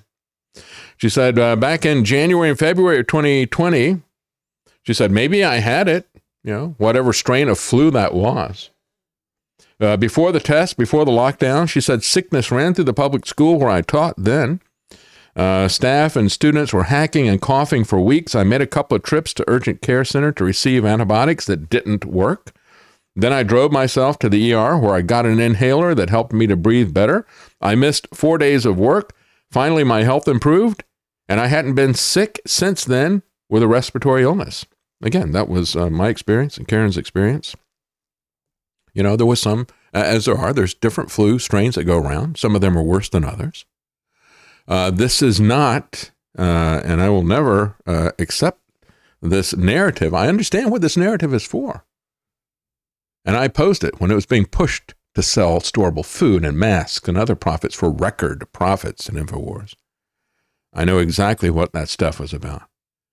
And I just saw this video. This is an older video and just happened to come across it on the internet. And I described it yesterday. I thought was, I had put it in the deck and I forgot to put it in the deck or give it to my son to put in the deck. Uh, this is a woman uh, and she is in a car going up to one of these stations where she has to get swabbed so she can live her life. They were intimidating people so much for. Uh, maybe we ought to call these things the Klaus Schwabs. Um, everybody had to get their Klaus Schwab up the nose and the throat. Uh, if you're lucky, that's the only place they put them. Uh, but I, I, just I saw this and I thought, I wonder uh, what she thinks today about this stuff. You know, I don't know that a lot of people knew better. A lot of people did it under duress. A lot of people believed it, though. A lot of people were afraid. A lot of people um, would go there uh, because they were afraid that they'd been exposed to COVID. So please test me. Please do this stuff to me. Well, here she is uh, getting her swabs. Okay. Okay, let's go. Let's so get it over with. Start with the throat. Okay. okay. Oh, the throat ain't no problem. I can give you that. Uh, perfect. Girl, we got. Did you get it? Yeah, I have to do the other side as well. The other side of what? I only got one toe. Yes. Oh, girl, y'all doing the oh, oh. So sorry. Oh, jeez, I'm finna panic attack, Lord. Ah! ah, ah, ah Alright, it's all done. Sorry. Are you okay? Oh, girl, no. I'm so sorry. Almost done. We're halfway. Oh, Jesus, y'all went down there. Oh, God, I'm this the part I don't like. Go ahead and get it before I- Alright, just relax and try and resist me.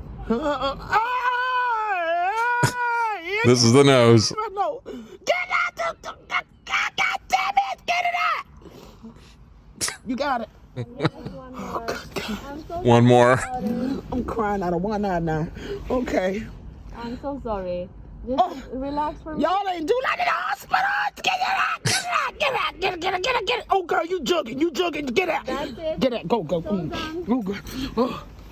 Are you done? You don't need nothing else. You ain't poking. This is just a paper for the information that you Oh.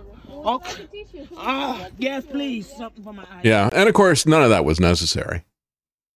Even if you needed to get uh, samples, if there was really a disease, you could have it done with the spitting, as I pointed out yesterday. The people who went to the Cannes festival, the elites, they thought it was disgusting that they would have to spit for a COVID test. But no, the rest of us would, I never got it, uh, but the rest of us uh, would have to get it up the nose, down the throat, and of course, the Chinese, in order to humiliate Americans uh, abroad, uh, the State Department staff, they gave it to them anally and laughed about it. Yeah. And that really tells us that this was about humiliation. This was behavioral science, it was not any other kind of science. Uh, no statistical science, no epidemiology, no medical science. This was behavioral psychology. That's what this is all about.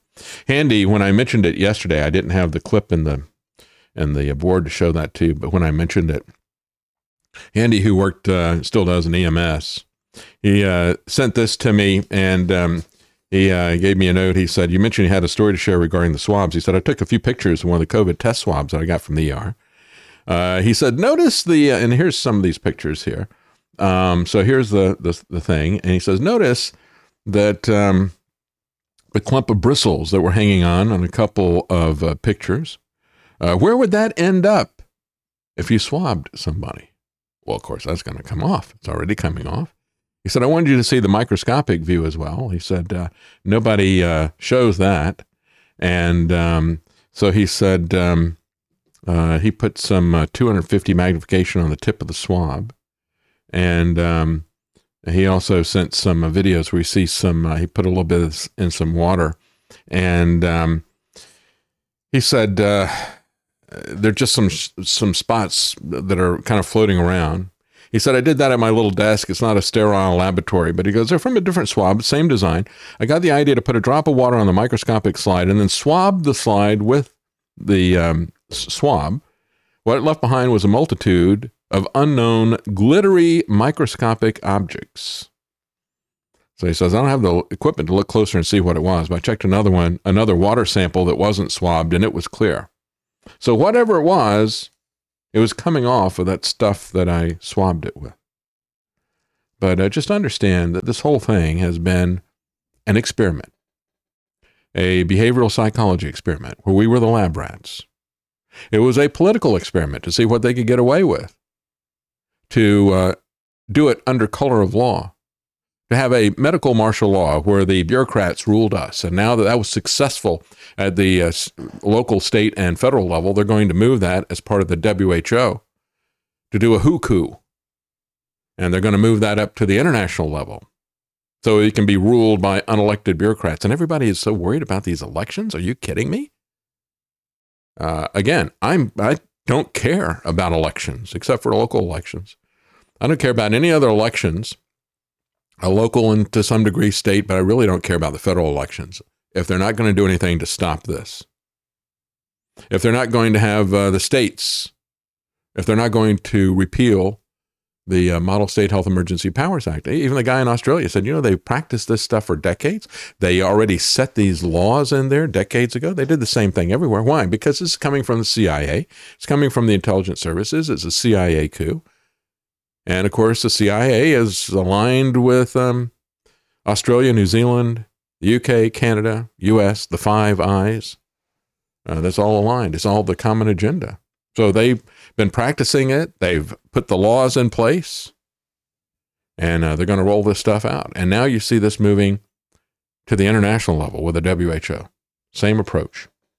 So uh, the COVID lockdowns were a great experiment. It was a failure, uh, says um, this article from uh, New York Magazine. But uh, no, it was they got exactly what they wanted. Frankly, uh, that that is a failure. what we have here is failure to communicate and to understand what this really was about. This wasn't about stopping a pandemic. This wasn't about controlling anything medically. It was about uh, not about controlling a virus. This is about controlling you, you. So it was not a failure. And so they talk about the fact the Chinese government lifted their lockdown of Wuhan after only 76 days. But of course, they came back later on and um, and uh, started doing it with Shanghai and other places simply to exercise their authority. You know, they everybody was complaining. If you remember the early days, they said, "Well, Wuhan's not locked down anymore," where this allegedly started. But then they came back and they wanted to show Shanghai who was the boss, and they locked them down because this is about politics. It's about psychology. And, um, you know, say until the Chinese government deployed this tactic, a strict batten down the hatches approach had never before been used to combat a pandemic, but they practiced it for 20 years. And as I said, and got uh, punished and censored and kicked off of YouTube, 2020 was the year that the world became China. They hated that so much at YouTube that I can't even post Christmas music on YouTube personally. Came after me personally for saying that 2020 was the year the world became China. The year we became so authoritarian that we would say, well, I can lock you down in your home if I want to. They said, despite the lack of scientific evidence, lockdowns didn't come out of nowhere, at least not in the U.S. They had been discussed and argued over by scientists since 2005. Wrong. Wrong. Uh, they did their first war game, germ game, Dark Winter, two months before 9 11 and all the rest of the stuff. These people really don't know what's going on. Uh, and again, they say, well, you know, it was it was something that they thought they could do, and um, the, the you know pandemic they had to do something. And so in 2005, uh, George Bush read a book about the great influenza epidemic of 1918, and he goes through and sets up the PREP Act and all the rest of this stuff. The PREP Act to deny you uh, any compensation if you're injured. Uh, but of course, you know, as we look at, as I mentioned, you know, Fauci out there it's all about the money. It's all about the rewards. Do you realize, and I didn't see this, back in September 19th, uh, about six weeks ago, he got an award, an ethics prize, an ethics prize for Fauci. And again, the narrative is that he saved millions of lives. This is given to him from Case Western Reserve University. Uh, what an idiocracy and a corruption how universities have become. Fauci presided over two White House administrations, of catastrophic draconian policy making, says the dossier, which resulted in unparalleled levels of unnecessary human suffering. But now they say he saved millions of lives. Well, that's what uh, Donald Trump is saying all the time. It's okay to criticize Fauci for saying that, but don't criticize Donald Trump for that. And then, of course, we have um, Trudeau who is now pushing very hard to expand the assisted suicide laws in Canada to include infants who can't make a decision about suicide. But of course, you know, they're pushing the gender decisions on kids who can't make decisions about that.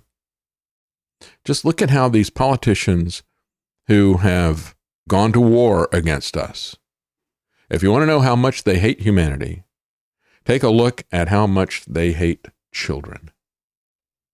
They didn't even try to hide it. They don't try to hide their hatred of children in schools and Planned Parenthood with their abortion laws, or now even with euthanizing infants. We're going to kill them. We're not even going to pretend that it's uh, comfort care or something. No, we're going to just outright kill them. That's what they sent uh, Kermit Gosnell to jail for. Was for euthanizing infants that he had attempted to murder and that had somehow survived.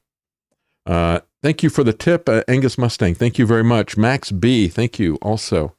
And thanks, Anthony, for matching. Yes, thank you very much, Anthony. Uh, Michael Pomeroy, thank you for the tip. Uh, and uh, he says, uh, extra $5 is no problem this month. Thanks, David and family. Well, thank you very much. And Handy, he says, uh, please tell Anthony I just put $20 in the tank via Cash App. Well, thank you very much. I appreciate that. And Spencer DeLong, thank you for the tip. He says, David, I hope this helps. Um, uh, can you scroll up a little bit? I just lost it there. Um, he says, I hope this helps. My opinion on the Pride transhuman movement and a lot of the green agenda is that it is a satanic agenda to distance people from the idea they're created in the image of God. I agree. And to make us hate God's creation. Uh, would love your opinion. Oh, well, I absolutely agree with that. I think that it is obviously satanic because there's so much hatred of humanity involved in it. You know, just like we see with these infants here, just like we see uh, the the transgender um, movement has now focused on kids. And I've said this from the very beginning that uh, if they pretend that children can consent to changing their gender and having um, mut- uh, mutilating surgeries and uh, chemicals given to them. If a child, a minor, a very young minor, they're doing this to kids in elementary school. If kids can do that, well, then of course they can consent to sex. So I said, this is really a pedophile agenda.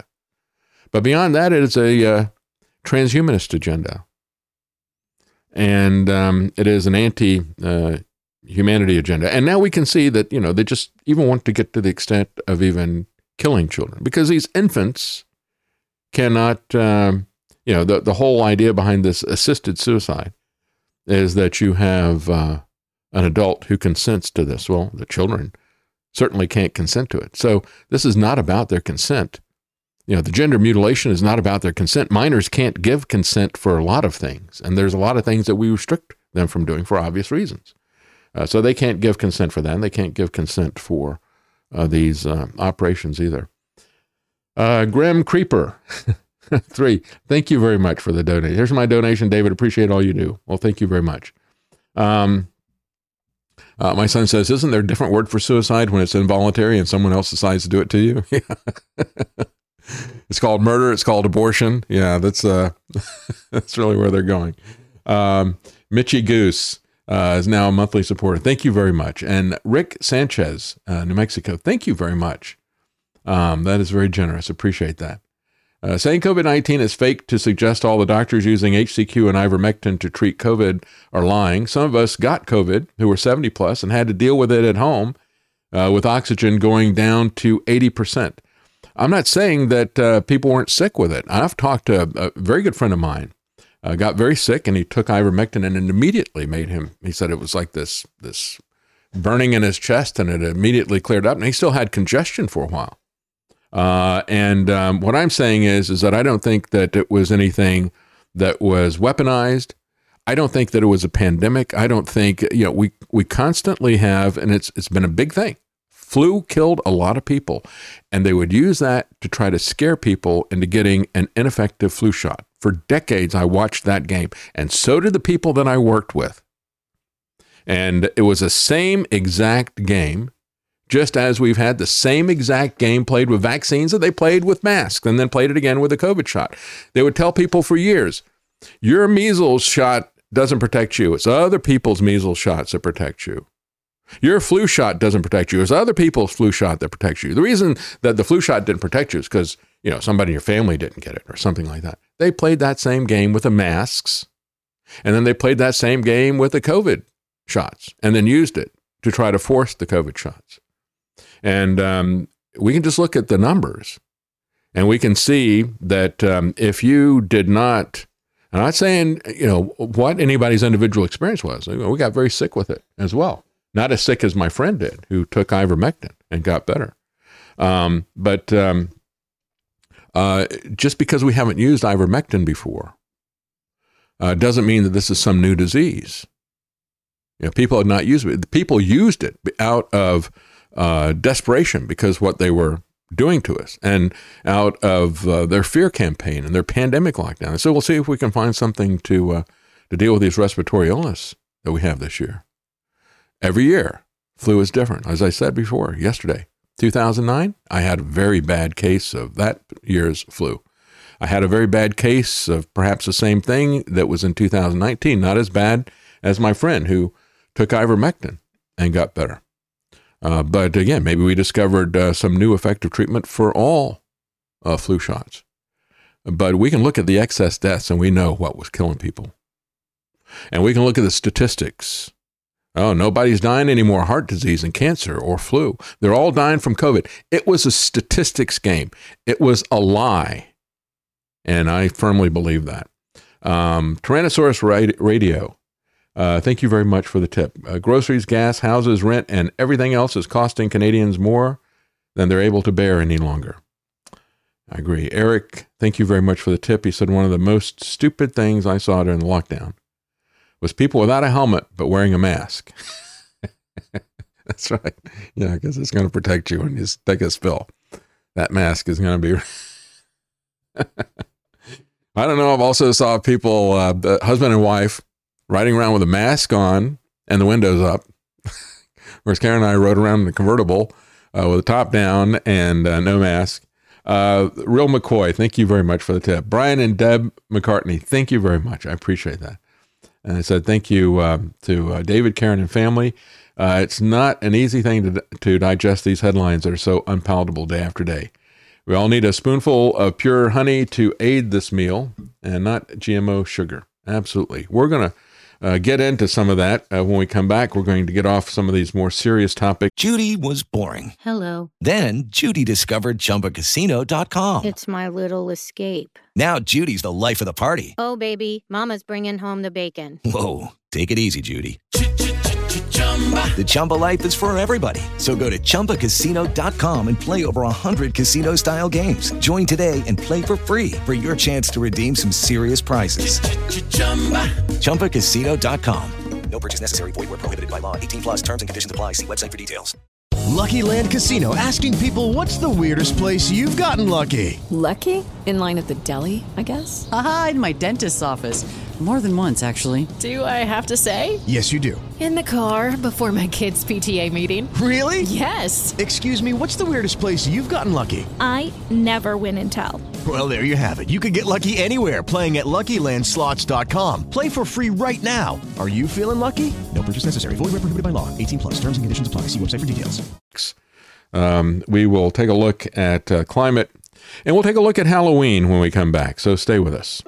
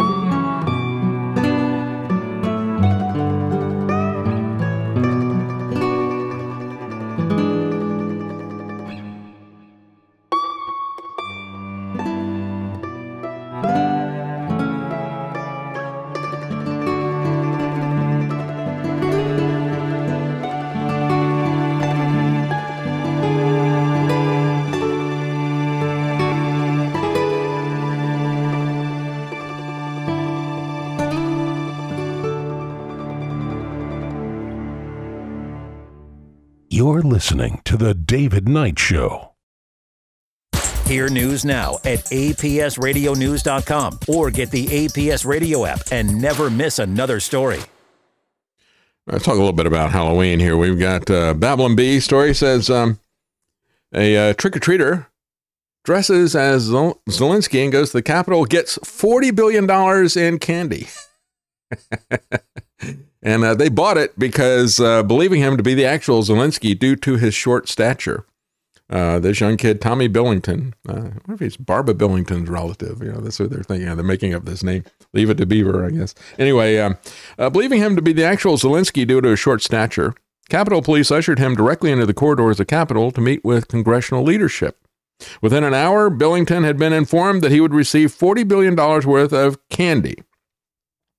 He watched excitedly as the Capitol police officers helped to load pallets laden with candy filled duffel bags onto several large trucks outside the Capitol building. I'm never wearing a different costume, he said. Dressed as this Zelensky guy, I can get whatever I want. Every day is trick or treat if you're Zelensky, right? yeah, he plays a trick on us, and when the Congress gives him the treats. Uh, by the way, they always they put the, they had a couple of things about um, uh, Halloween at uh, Babylon Bee, and they put at the end of it they said uh, this culture is not your costume.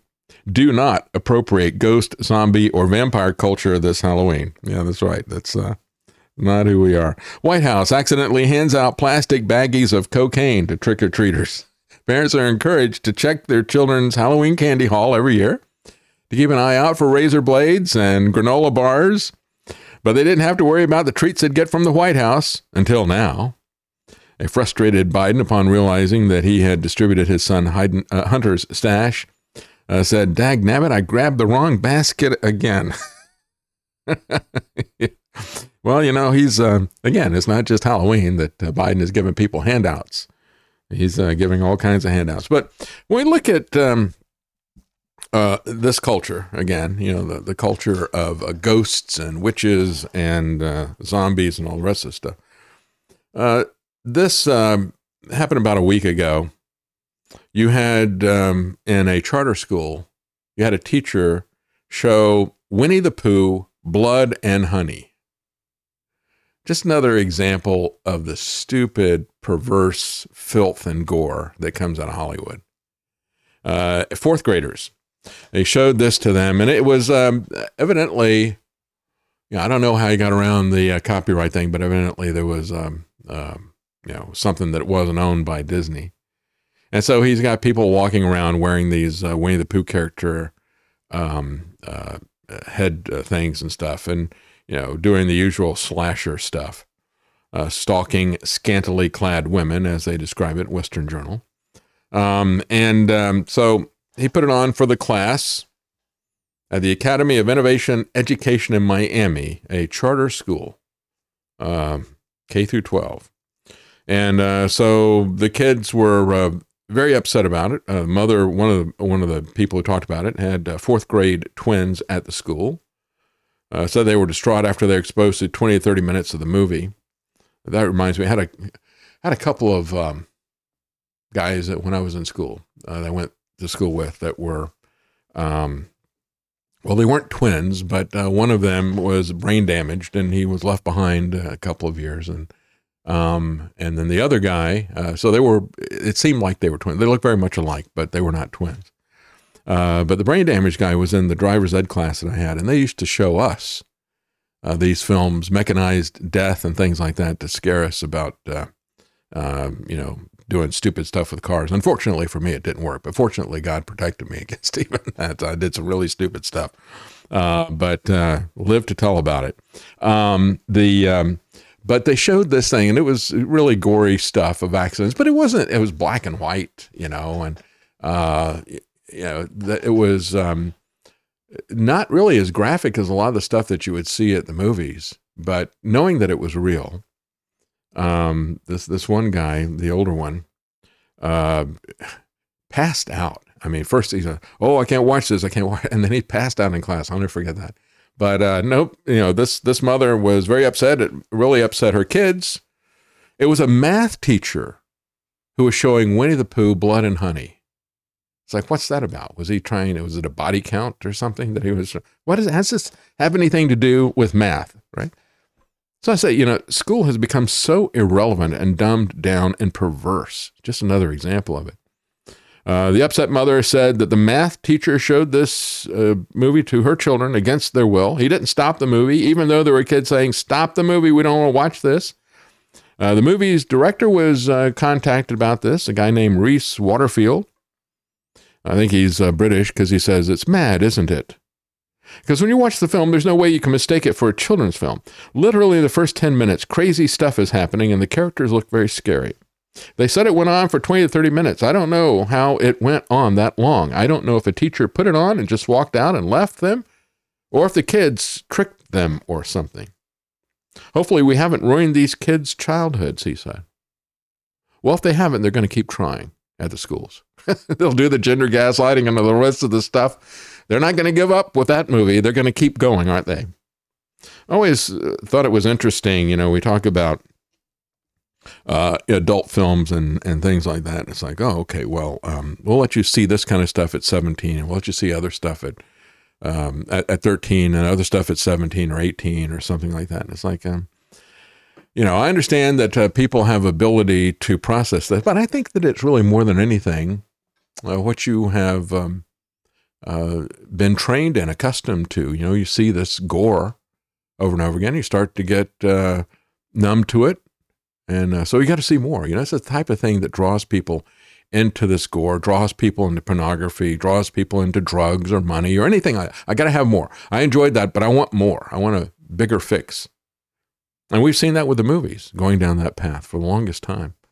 Um, but um, Russian MPs have proposed renaming Halloween. They don't like it. They think it's too Western, too much of Western culture. They said, not my culture.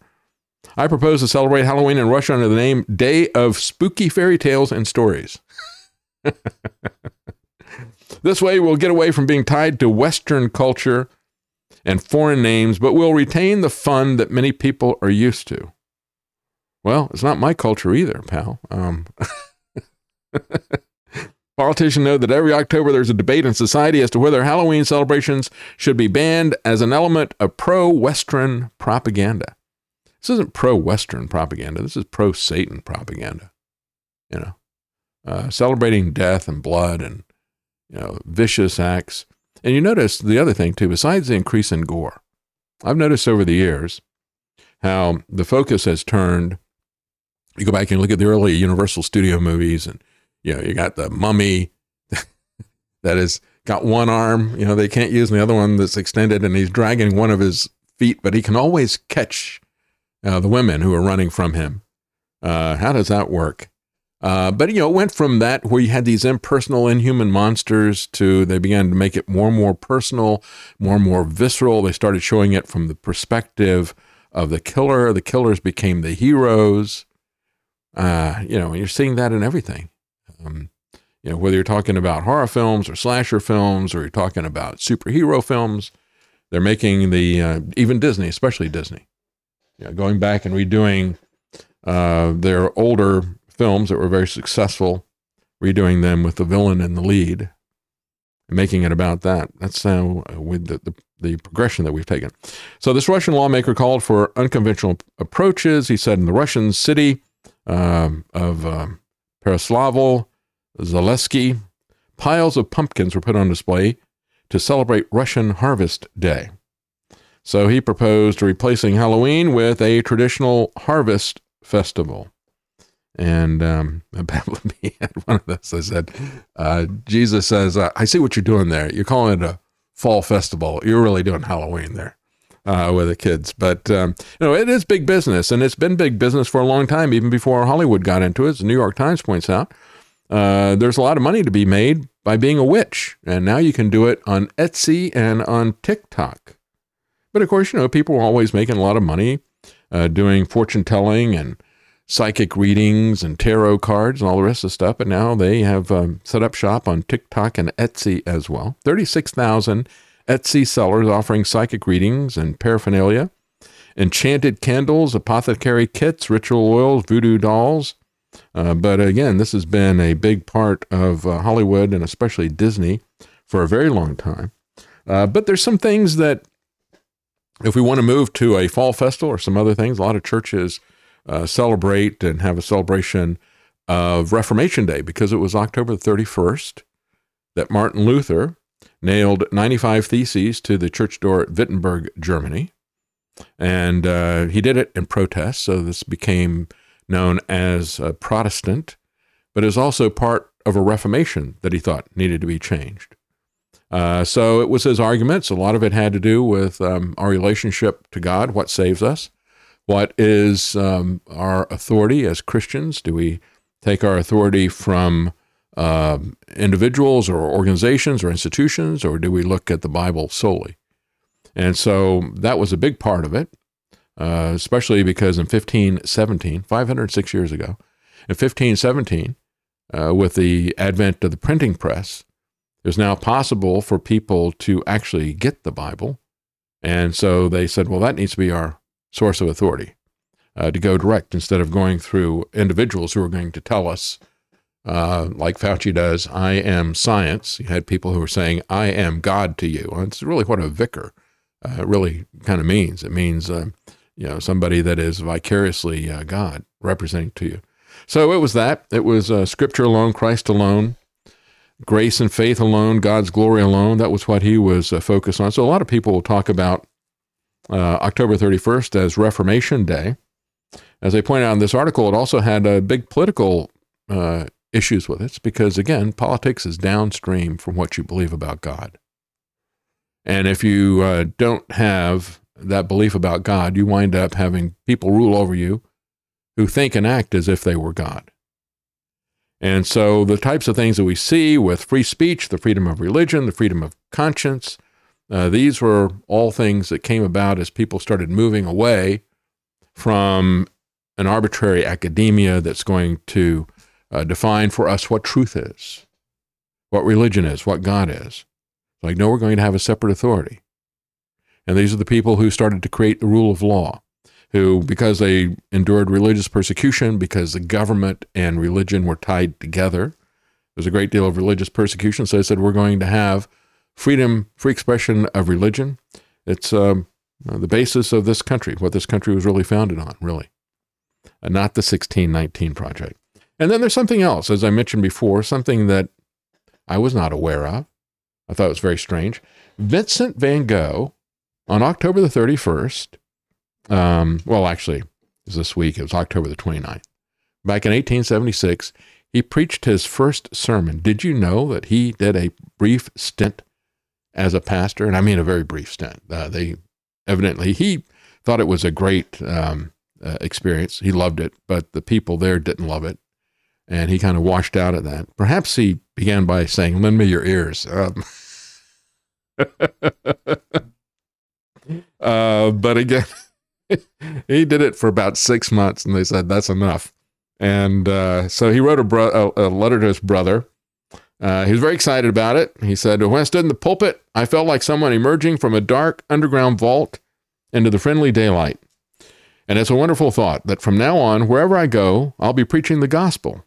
To do that, well, one must have the gospel in his heart. May he bring this about. God says, Let there be light, and there is light, he wrote. He says, You know enough of the world, Theo, to see how a poor preacher stands rather alone as far as the world is concerned, but he can awaken in us more and more awareness and firmness of faith, and yet I am not alone because the Father is with me. Well, the evangelical group fired him, and he became a painter. Very disturbed life, of course, and I had never realized. I I really don't know a great deal about his uh, his life. Um, it's it's uh, never was involved in uh, art. Um, it was always about music. So about the only thing I know about Vincent Van Gogh's life is Don McLean's song. And, and it always struck me as he was worshiping the wrong person. You know, it really was about worshiping Vincent Van Gogh. Which again, if Vincent Van Gogh was a believer, he would not be happy with that either. Uh, so I always thought that um, the beautiful song by Don McLean, Vincent, I thought that was a misplaced worship. I actually uh, wrote my own lyrics to it, but um, uh, that focused on Jesus and not on Vincent. But I was actually amazed that he was uh, did a stint as a preacher. And then the final one here, uh, on October the 30th, the term Quaker was first used for the group called the Society of Friends. That's what they called themselves, the Society of Friends. And of course, they were not allowed and they were persecuted because the government and religion had merged into one. I've talked many times about William Penn and how he was persecuted. He was a Quaker. And, um, you know, they first they padlocked the door, then they arrested people when they continued to meet on the streets. They arrested William Penn and put him in, and then they told the jury to convict him. And clearly, he had violated the law. There was no question about it. Uh, you will not meet, and this this church is illegal. You know, just like what uh, Zelensky is doing in Ukraine. Yeah, we're returning to that. Our our little surrogate there, our little puppet Zelensky that we give so much money to. He's in there banning a church, and why? Because he's got his own official state church. You see, He's created the official state church of Ukraine because he doesn't want them looking at the culture of the Russians, just as the Russians said, well, let's have our little Halloween festivals and our Halloween fun and scary stories and stuff like that, but let's not call it Halloween because that's Western. Well, Zelensky is saying the same thing about the uh, Russian Orthodox Church, that for centuries, uh, the Orthodox Church in Ukraine has had a uh, Russian head of it. And so they got to ban that.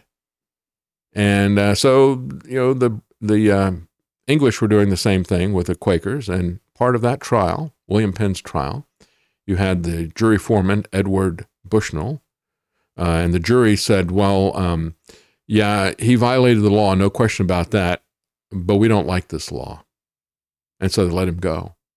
It's called jury nullification, and so then the judge was angry. He threw the foreman of the jury and the number two guy on the jury, threw them in jail and they were in jail for a while, and then they got their lawyer to say habeas corpus, habeas corpus uh, produce a law that says that the juries that the jury cannot nullify laws, and the judge couldn't do it, so I had to let him go. So it established that jury nullification was legal, and it established that um, that uh, you know that that was something that was a part of our system, the primacy of juries.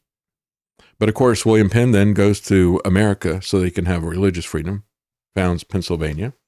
But um, the Quaker term, 1650, uh, George Fox, a man who founded the Society of Friends, was brought before the judge for violating uh, the law that prohibited them from religious freedom. And he was charged with blasphemy. Uh, so Fox quoted Isaiah 66 2 he urged the judge to tremble at the word of God.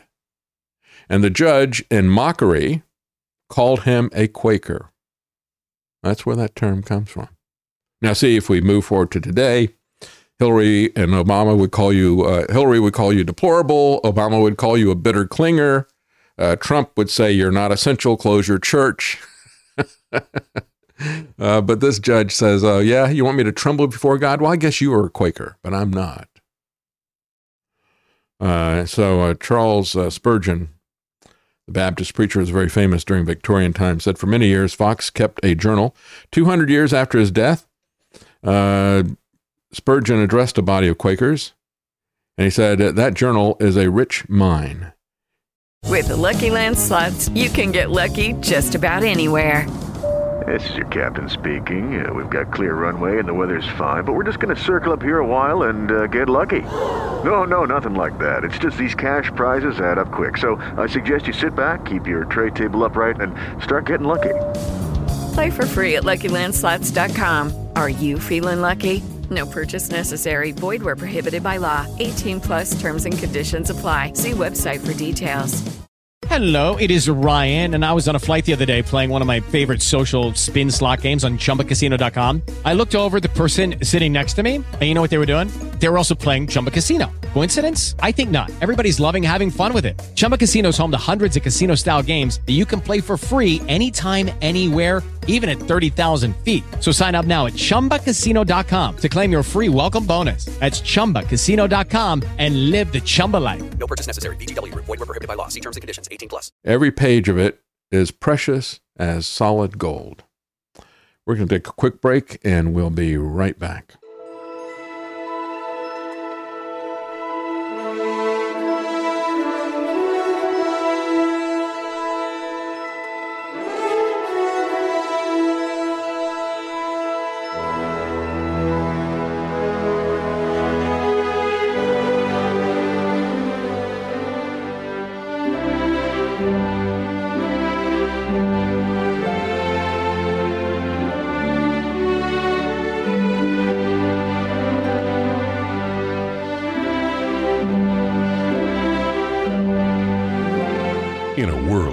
World deceit, telling the truth is a revolutionary act. You're listening to The David Knight Show. Sometimes your day needs a little smoothing. Check out the Jazz Channel at apsradio.com and the APS Radio app and leave the stress behind. Let's see, we got some comments here. Uh, Gard Goldsmith, good to see you, Gard. And thank you so much for the tip. I appreciate that. And he thanks me. Uh, well, thank you very much. And, um, and he says, thank you for a fact packed, fantastic month, David.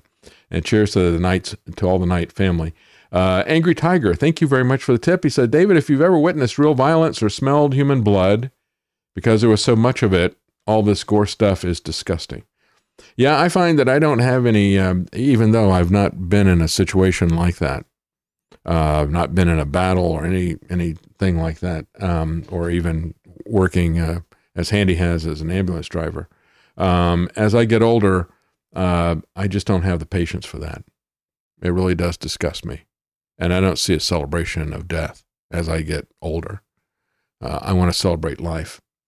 Uh, Duke Newcomb, uh, thank you for the tip. He says, Cheers, David. Thanks for all your devotion, hard work, and processing, making sense of the evil that daunts and haunts us on this day of spookiness. thank you very much. Uh, Andromeda 1, thank you for the tip. I appreciate that. Uh, David, the people are so easily manipulated in buying every government lie. It's amazing and sad. And uh, thank you, she says, or or he, uh, Andromeda, I don't know if male or female. Um, uh, Anthony, thank you for matching the funds today. Yes, thank you very much, Anthony. I appreciate that.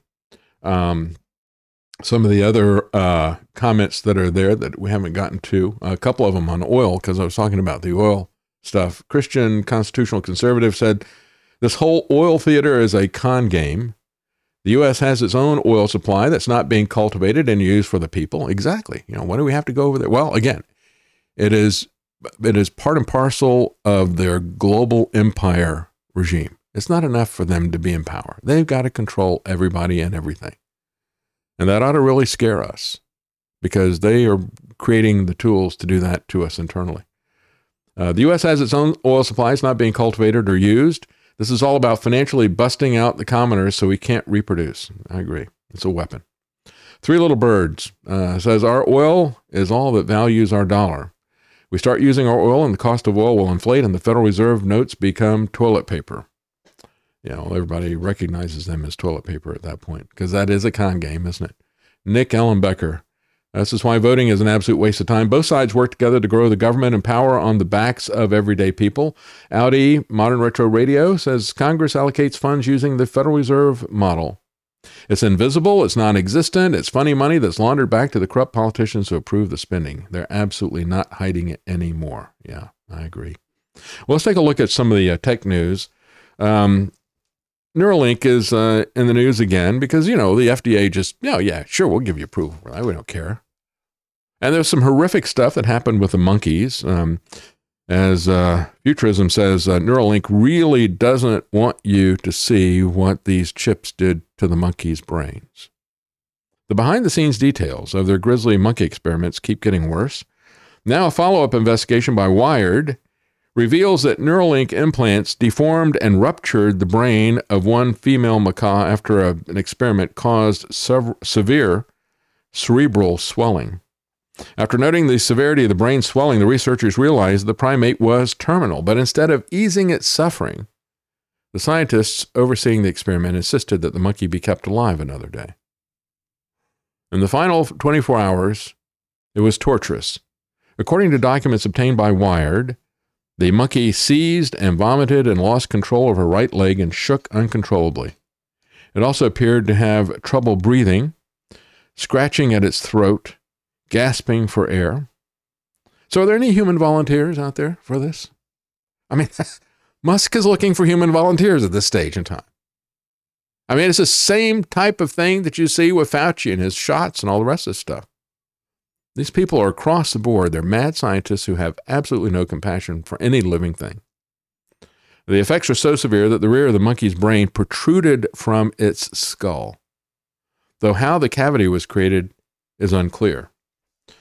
So uh, I said that um, uh, they have pushed the norms of these experiments to the uh, extreme, leveraged aggressive tactics to keep this research quiet. For example, even though the brain rupturing incident with the monkey was acknowledged as a violation of U.S. Animal Welfare Act by federal regulators, Wired said that they preempted being legally implicated because they self reported the violation.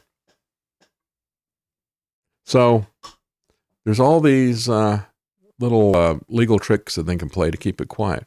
If you want to split hairs, said an anonymous former Neuralink employee, told Wired, if you want to split hairs, the implant itself didn't cause death. We sacrificed her to end her suffering. After they kept her going for uh, another uh, 24 hours of suffering, said, well, you know, technically it didn't kill her. We killed her. Well, no, I think if you got your brain protruding through the skull, maybe uh, uh, that did. The only scratches, this only scratches the surface of the legal tricks being used with whole potentially damning photos. Uh, just like Big Pharma. They play all kinds of tricks. And of course, just like they give this type of power to the pharmaceutical companies. So you don't have to report this, you don't have to report that. I remember, you know, we talked about uh, the fact that because it was this this the lipid nanoparticles and everything are going to be encapsulated in polyethylene glycol, pegylated PEG. That uh, immediately you had people at uh, RFK Jr.'s organization said, "Well, that's going to cause people to go into anaphylactic shock." A lot of people have an allergy to that stuff. polyethylene glycol, very similar to antifreeze, said a lot of people are going to go into anaphylactic shock. So they called the FDA. The FDA said, "Well, you know, tell Pfizer." We don't care. And of course, Pfizer doesn't care because they're not going to be held responsible.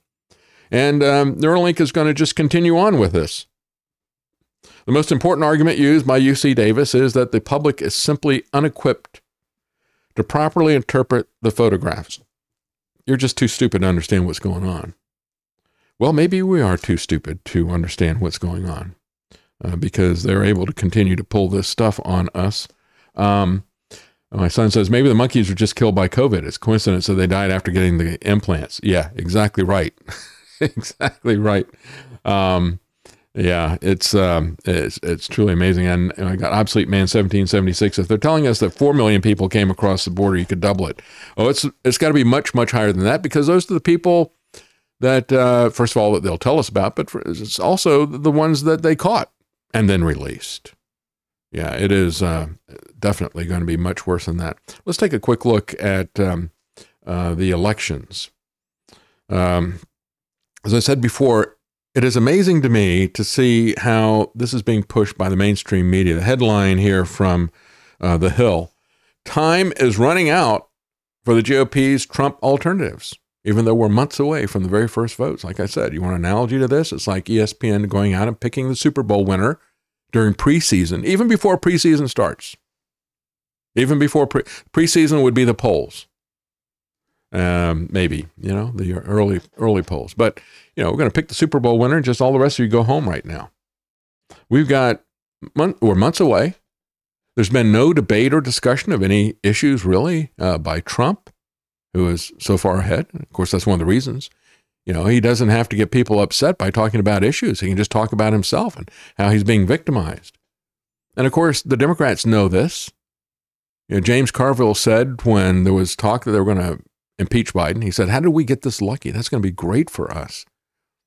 Now, people on their side, their base, sees impeachment as political targeting. And so it only makes Trump more popular. They know that. And now they're out there saying that everybody else needs to get out. But of course, there's not really anybody that is running that really wants to uh, talk about the issues anyway. And they're pushing Nikki Haley. And that tells you that, um, you know, it's the military industrial complex and those people who are the ones who are really writing the articles. No debates. Uh, we're just going to have uh, Trump trials and Trump tirades. That's the way we're going to run the election.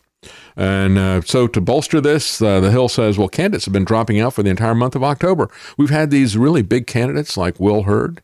You've heard of Will Hurd, right? No, of course you haven't heard of him. The CIA agent who got it. He was never going to go anywhere. Montana Secretary of State Corey Stapleton. a businessman Perry Johnson. They've all gotten out, you know. And then one person that you probably have heard of, Larry Elder. They've all quit with just the last couple of weeks. So everybody needs to get out right now. Clear the way for Trump. Pence uh, got out.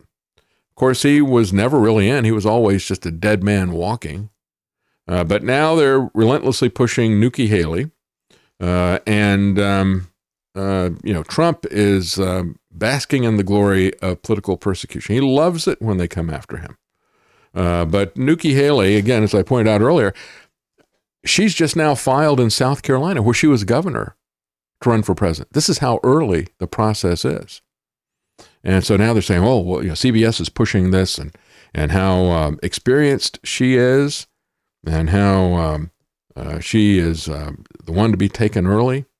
Uh, yeah, it's uh, CBS is pushing this because this is she's a military industrial corporation candidate if ever there was one. Chris Christie says the GOP needs to get rid of Donald Trump because he can't beat Biden from a courtroom. I don't know. Maybe he can. I think it makes him even more. Again, he doesn't have to talk about any issues, and people can just project onto him whatever they think. He said, I wouldn't count on anything from Donald Trump except one thing you can always count on. He'll lie to get himself ahead. He will always put himself first, before any interest, and certainly before our country and Israel. Israel? How did that get in there? Is he, is he running for president of Israel? Well, I guess so. You know, every president, any president of America isn't a president of Israel, I guess. Uh, do we even have a country here? You know, four million people coming in.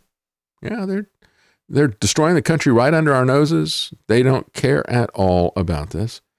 He says Trump never finishes what he started. He was going to build a wall across the entire border of the U.S. and Mexico. He built 52 miles of new wall in four years. He said he was going to balance the budget. He added 7.8 trillion in debt. That's the only thing that Chris Christie sees that happened in 2020 was the debt. He doesn't see how they strangled Main Street America. He doesn't see the jab. He doesn't see the lies, the mandates, the rest of the stuff. I mean, it's amazing. Yeah. In the same way, he said he's going to bring peace to the Middle East. He didn't do that because he didn't finish the job. He said, "Look, if we if he couldn't do it in the first term with good people, good people." Chris Christie thinks that Trump hired good people. Even Trump's defenders say that his picks for his cabinet were awful. Well, so what does that tell you? How does that excuse him? I don't understand it. He made horrible picks. Uh, Trump is not going to be able to beat Joe Biden from a courtroom in Washington, D.C., said Chris Christie. While he's fighting his indictment on the January 6th case, and let me tell you, uh, that indictment got much tougher for him to beat when his own chief of staff has now accepted immunity and will testify against him about the lies that he told in the aftermath of January 6th and what he was told by his own people about the fact that he had lost the election. Nothing is going to change the MAGA people. Nothing you can say about that's going to change them. However, it's going to increase the opposition and the turnout for the Democrats, and it will have an effect on the independents. Uh, that is absolutely for sure. So the uh, Hill also says five things you need to know about Trump's 14th Amendment disqualification trial in Colorado. So this is a trial that has commenced in Colorado to uh, see if they can keep him off the ballot because the 14th Amendment's insurrection clause that was put in in 1868, three years after the Civil War ended. They wanted to make sure the people who had been uh, part of the Confederacy were not able to hold federal office. But of course, they really didn't. Um, they didn't punish anybody for the insurrection either. Uh, you know, they didn't put people in jail for 20, 30 years or more. Uh, because again, they didn't want a civil war. These people are doing it because they do want a civil war now. They didn't want to continue the Civil War. So the insurrection and its definition is at the center of all this. Just remember, there's two things you need to remember about 2020. Uh, there was no panic. Uh, there's, there's a lot of panic. There was no pandemic, and there was no insurrection. And I know we're talking about what happened in January the 6th of 2021, but it was really a buildup in 2020. Uh, there was no insurrection and there was no pandemic, but we also had no constitution either. That's the most important thing to remember about 2020. No pandemic, no insurrection, no constitution. It's constitution free zone on the part of everybody. Right? We're going to lock you down. We don't care about your protected free speech. You have a right to redress your grievances. Uh, we're going to rig the election, and Trump's got some new ways to rig the election, but then it backfires on him, and uh, and we're supposed to care. So in this trial, Eric Swalwell, who is still a congressman, uh, is going to be taking the stand. He is, um, or he already did. Uh, even as he is a sitting lawmaker, that typically doesn't happen. And he testified about, as the Hill puts it, his harrowing timeline of January the 6th. You know, he died along with, um, uh, see, they all died. It, it was so scary. Um, if looks could have killed, it would have been him. And so the uh, Colorado judge is Sarah Wallace. And uh, this is, uh, she will be the one who decides the case's outcome. There will be no jury because, again, we have removed the foundations of our society the legal foundations, the rule of law, the Constitution, trial by jury. Not going to have any of that stuff. They don't even bother to pretend anymore. They don't even bother to call the jury in and tell them, now you can't nullify what I'm doing here. You know, you, you got to do everything that I say. You can judge the facts of the case, but you can't judge the law or any of the rest of the stuff. No, they don't even bother to lie to the jury. They don't have a jury anymore. At the start of the trial yesterday morning, Judge Wallace denied Trump's motion to recuse herself from the case. His lawyers cited a donation that she made to the Colorado Turnout Project, a political action committee focused on electing Democrats. And uh, she said, nah, nah, I'm not going to recuse myself. She said, listen to this. This is even more amusing. The judge, the Democrat activist judge in Colorado, said, To this day, I have formed no opinion whether the events on January the 6th constituted an insurrection or whether intervener Trump engaged in an insurrection, she said. Well, I guess she's the only person in the U.S. that hasn't formed an opinion one way or the other about that thing. That's just absurd. Just absurd. And this is what keeps making him more and more popular because he can play the victim, the martyr. He doesn't have to talk about policies. He doesn't have to debate anybody else. He doesn't have to defend his record. It's all just about him being a victim. Meanwhile, in the case that is going on in Manhattan, uh, they uh, interviewed Eric Trump. Uh, Eric, along with his uh, father and his brother, stand to get fined millions of dollars, maybe have their business dissolved. And so um, he was. Um, Hello, it is Ryan, and I was on a flight the other day playing one of my favorite social spin slot games on chumbacasino.com. I looked over the person sitting next to me, and you know what they were doing? They were also playing Chumba Casino. Coincidence? I think not. Everybody's loving having fun with it. Chumba Casino is home to hundreds of casino style games that you can play for free anytime, anywhere, even at 30,000 feet. So sign up now at chumbacasino.com to claim your free welcome bonus. That's chumbacasino.com and live the Chumba life. No purchase necessary. VGW. Void were prohibited by law. See terms and conditions. 18 plus. Grand Canyon University's RN to BSN online degree program makes earning your bachelor's in nursing possible. Balance online coursework with local in person clinicals to position yourself for potential leadership opportunities in the time you have from wherever you are, leaving room for what matters. Achieve your goals with your personalized plan and team behind you. Find your purpose at Grand Canyon University. Visit gcu.edu. uh, he was speaking um, to a reporter. I think he said, uh, "You know, this is all incons- extremely inconsistent with what my role in the company was." Listen to how he describes his role in his deposition. Uh, he says, "I don't remember this. I'm not on here. I never signed this document." And he says, "I don't recall this. I pour concrete." That's what Eric Trump does. He gets paid millions of dollars to pour concrete. The highest paid concrete worker in the world. That's a that you got to respect that. You know, he's a real builder. I pour concrete. I manage properties. I don't focus on appraisals. It's not what I do in my day to day responsibilities. Um, the so uh, Don Jr. had uh, said, um, um, you know, he's another one that was uh, there, and um, um, each of these guys are making uh, a couple million dollars a year uh, to pour concrete, I guess. Uh, one person um, looking at this says, Well, I don't think Eric was uh, pouring concrete. Last time they had a new project was 2008. Uh, by the way, he should be pouring concrete if he's making that much money. So, exactly what was he doing? Uh, but again, if we want to get into the details of this case and why it is there, it is uh, yet another example of how they're making Trump a martyr out of this. Everybody sees what they're doing, and uh, nobody sees what Trump has done. That's the key thing. Uh, but Trump wants to be more of a martyr. He is demanding that they have uh, cameras in the courtroom. Uh, Merrick Garland does not. The Department of Justice is fighting this. As uh, Julie Kelly pointed out, she said uh, pandemic era rules enable the public to access hearings by telephone during the early stages of the Department of Justice's prosecution of protesters at the Capitol.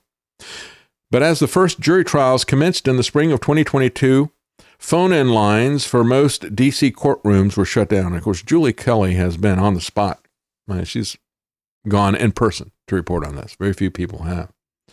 The blackout is, of course, by design. Had Americans witnessed the shameful behavior of federal prosecutors, and Julie Kelly did, and judges in January the 6th proceedings, a revolt would be underway. Uh, well, I don't know. I think maybe we've gotten so passive that nobody really cares. But how is Trump responding? He wants to perform for the cameras. And uh, again, he is in an argument now with Bill Barr, who went on to um, uh, a program at the University of Chicago's Institute of Politics. And the moderator there asked Bill Barr about some of Trump's recent comments. Says, Do you think that uh, Trump is starting to lose it? Because he's getting increasingly strident and angry with all of these trials. And so Bill Barr said, uh, If you get him away from very, very, very, you know, the adjectives that are unfamiliar to him, he said they sort of spill out and he goes too far. He's not very disciplined when it comes to what he says. Well, that infuriated Trump. And so he responded by saying, Rhino, Rhino, just to kind of underscore the fact that he really is not very disciplined and he doesn't have much of a vocabulary. Uh, so he's somebody who couldn't do the job. Well, then why did you hire him? Did you not know who this guy was? Yeah. Did he not know who Rex Tillerson was? Did he not know uh, who Cohen was from Goldman Sachs? Did he not know who Steve Mnuchin was? Did he not know these generals that he put in charge of everything? Did he not know that Bill Barr was deep CIA and Bush family? Did he not know that? That he's part of the Bush Mafia family? He didn't understand that? You know, he rebuilt, Bush Barr rebuilt the CIA after it was devastated in the wake of the church hearings, along with George H.W. Bush. Somebody that there's very good evidence was always a part of the CIA, but undercover um, and even underscored by the fact, you know, again, you look at the uh, Cuban Missile Crisis, uh, the couple of ships there, one of them was uh, named Barbara, another one was named Zapata. You know, his wife, his oil company, they named the ships after, him. but he had had nothing to do with any of that. And he hadn't been working with the CIA, of course.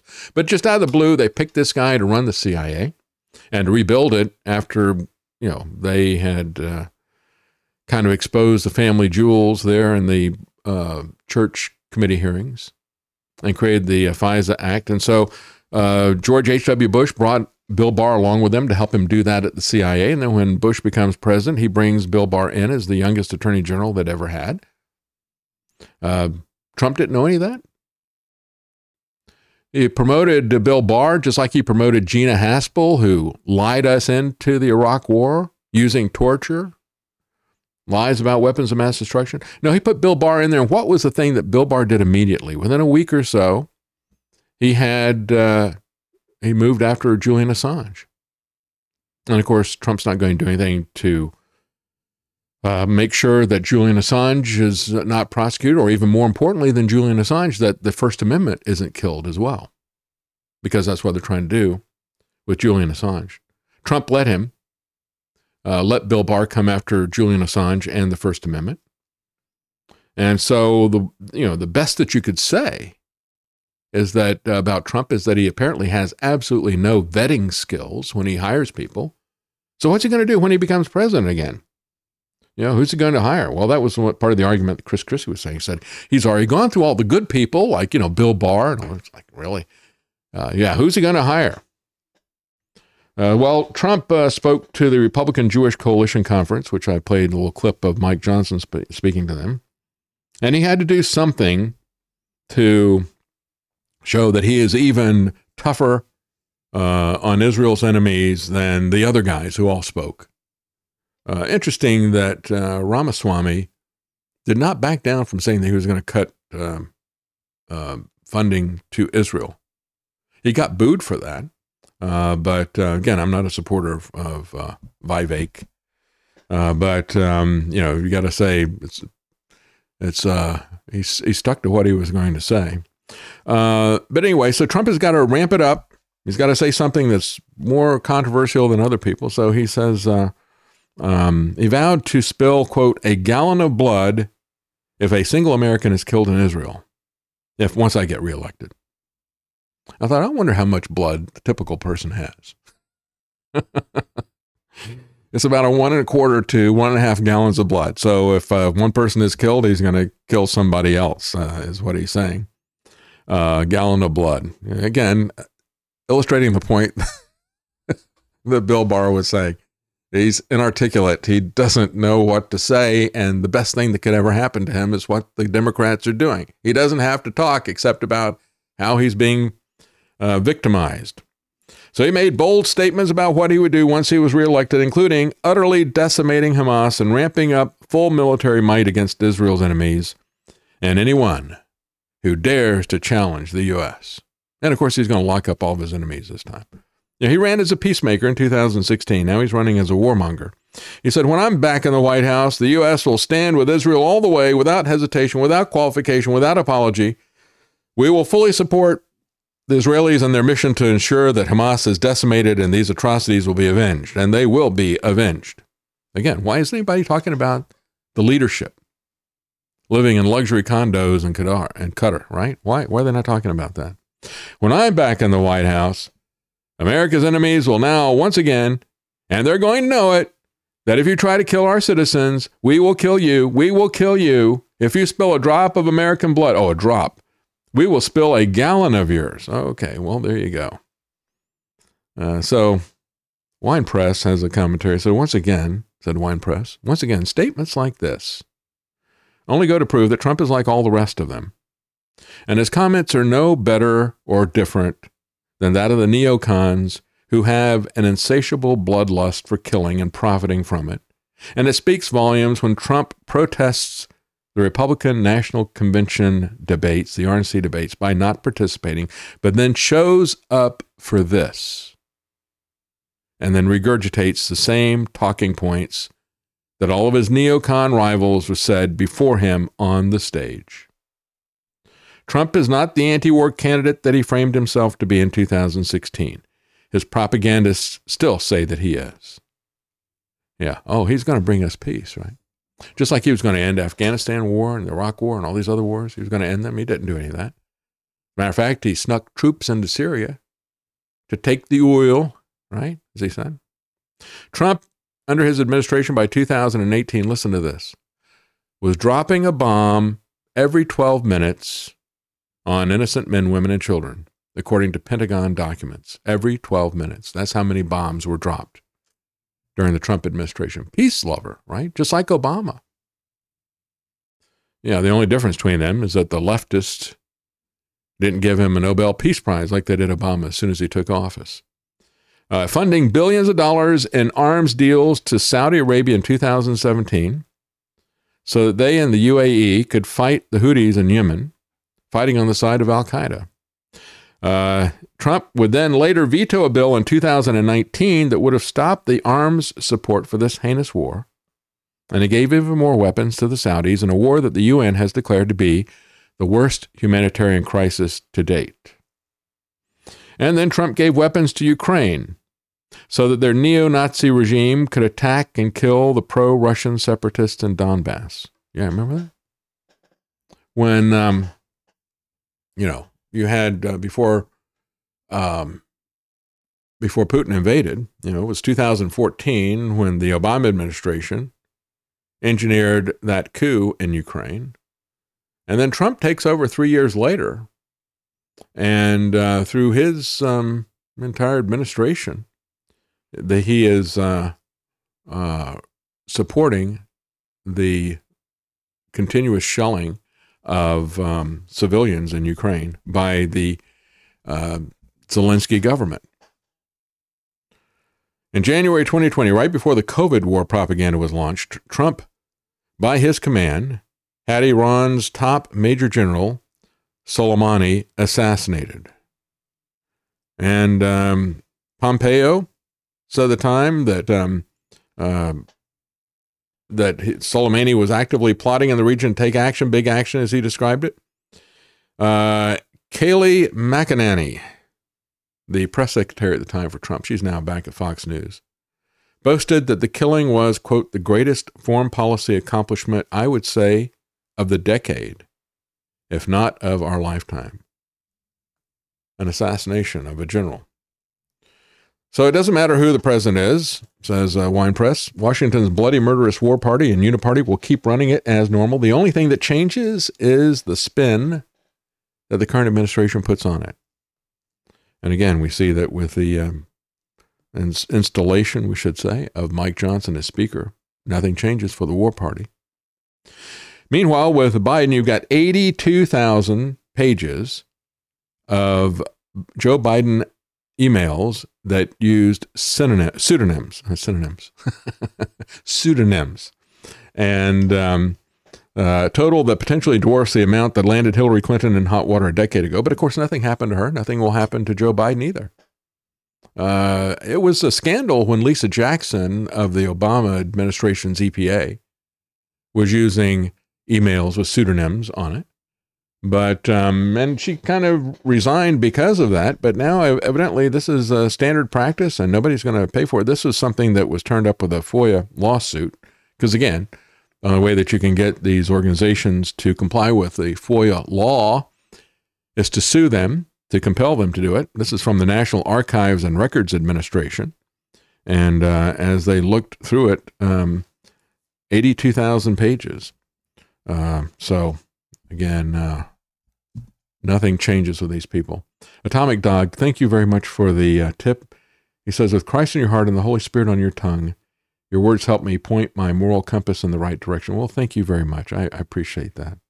Um, you know, it's one of the things that Anthony said. He said, um, uh, I want to thank you for helping to firm up my faith, my Christian faith. And it's like, I'll say the same thing that pastor said to me he said, you know, God used an ass to speak to Balaam, and he's used many asses since then to speak to people. I'm just another one of them in a long line, if I say that. But um, thank you so much. That's very kind.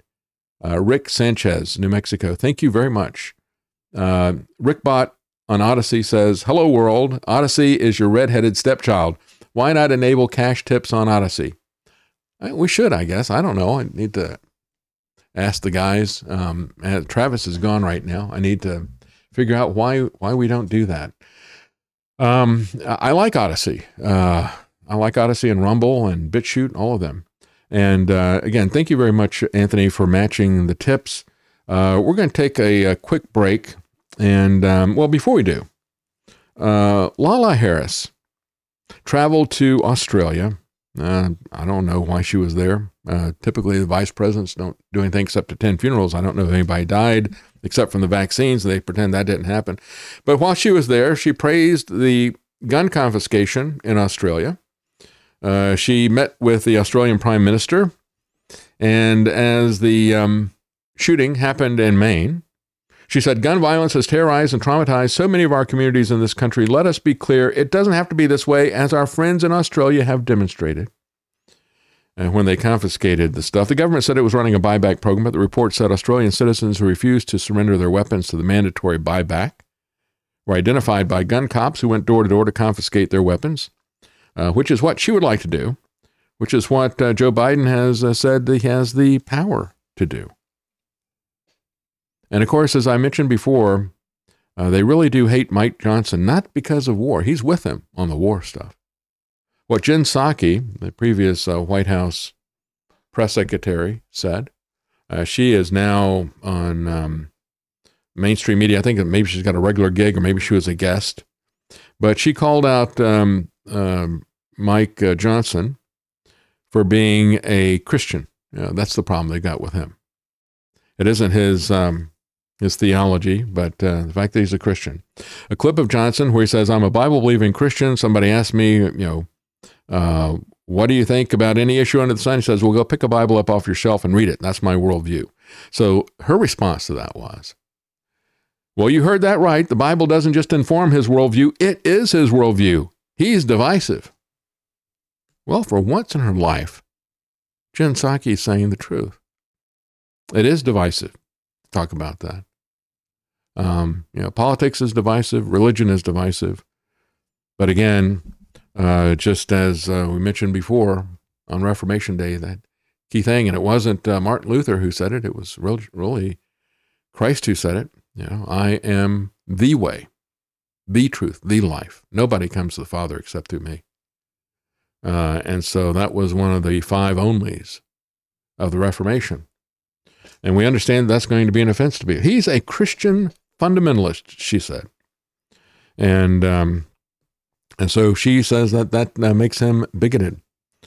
Uh, so um, Gateway Pundit says, well, it shows that she's an anti-Christian bigot, quite frankly. Open discrimination based on his faith, which is, by the way, the Guardian came after him for defending uh, the Ark experience in Kentucky. So this is um, a tax rebate that's given to all of uh, anybody that opens up a tourist attraction. They had agreed to do it for that Ark experience, and then the Democrat governor said, "You're well because you're Christians and because you're hiring Christians only. Uh, we're not going to let you have that." It's like you don't have any reason to say that, discriminate against people because of their worldview. Uh, no matter what happens, these Satanists in the Biden administration who have no problem mutilating children, no problem murdering babies with abortion, and no problem starting wars everywhere. The one thing they've got an issue with. Don't you love an extra $100 in your pocket? Have a TurboTax expert file your taxes for you by March 31st to get $100 back instantly. Because no matter what moves you made last year, TurboTax makes them count. That means getting $100 back and 100% accurate taxes only from Intuit TurboTax. Must file by 331. Credit only applicable to federal filing fees with TurboTax full service. Offer can be modified or terminated at any time. If you only have a 401k, you're not getting the most for retirement. Wait, what? Add a Robinhood IRA on top, then they'll boost it by 3%. You can do that? And if you transfer in any retirement account, you get 3% on top of that. Is there a limit to the match? No limit. Robinhood Gold gets you the biggest contribution match of any IRA on the market. Sign up for Robinhood Gold at Robinhood.com slash boost by April 30th. Subscription fees apply. Investing involves risk. 3% match requires gold for one year from first match. Must keep IRA for five years. Match on transfers subject to additional terms and conditions. Robinhood Financial LLC member SIPC is his um, being a Christian. And uh, they don't have a problem with his uh, bad theology about war either. We'll be right back.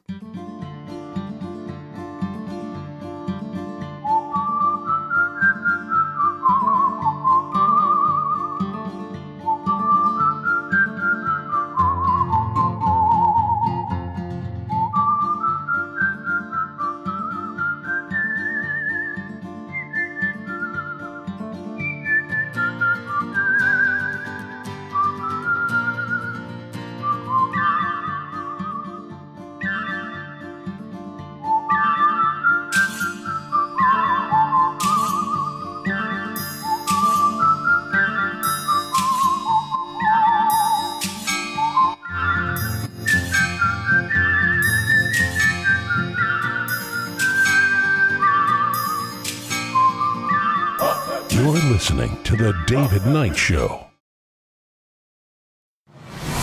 APS Radio delivers multiple channels of music right to your mobile device. Get the APS Radio app today and listen wherever you go. And again, we want to thank APS for uh, sponsoring the show, some degree, helping us with this. And um, of course, um, they have a news channel as well as uh, some music channels that you hear there. Um, Angry Tiger, turbo cancer, all of a sudden in the mainstream news articles. And of course, no mention of the jab. No, they will not talk about that. Uh, Three Little Bird says silver will be currency, gold will be a store of wealth. That's a good way to put it. It really is. Yeah. I think that's right. Um, people have no fight left. Compliance to COVID tyranny proved that. It was uh, that was the test. Let's take a look at climate, of course, because that's where people want to go, and it's gotten very crazy uh, lately. Um, here we are at the Louvre, and these are people attacking the Louvre because of climate. You know, all of those paintings that are polluting the world. I guess it's they really got an issue with paintings, don't they? They like to throw stuff on paintings and glue themselves to paintings, and now they want to attack the Louvre there in Paris. Uh, these people are absolutely crazy. They're throwing paint on the building. Uh, what a bunch of deluded losers. And uh, typically young, right? Because they've been taught this in school. That's uh, what they learn in school. Uh, I liked this comment that somebody put up about that. Uh, said, there it is, it says, in two panels, Doctor, I'm depressed because of the weather in 30 years what the weather's going to be like in 30 years. And the doctor says, Have you tried supergluing yourself to the street? Pretty much explains it, doesn't it? Well, you know, again, uh, what is the weather going to be like in 30 years? We don't know. These people don't know what the weather is going to be like in 30 days, and yet they make all these projection, pr- predictions. It's ridiculous.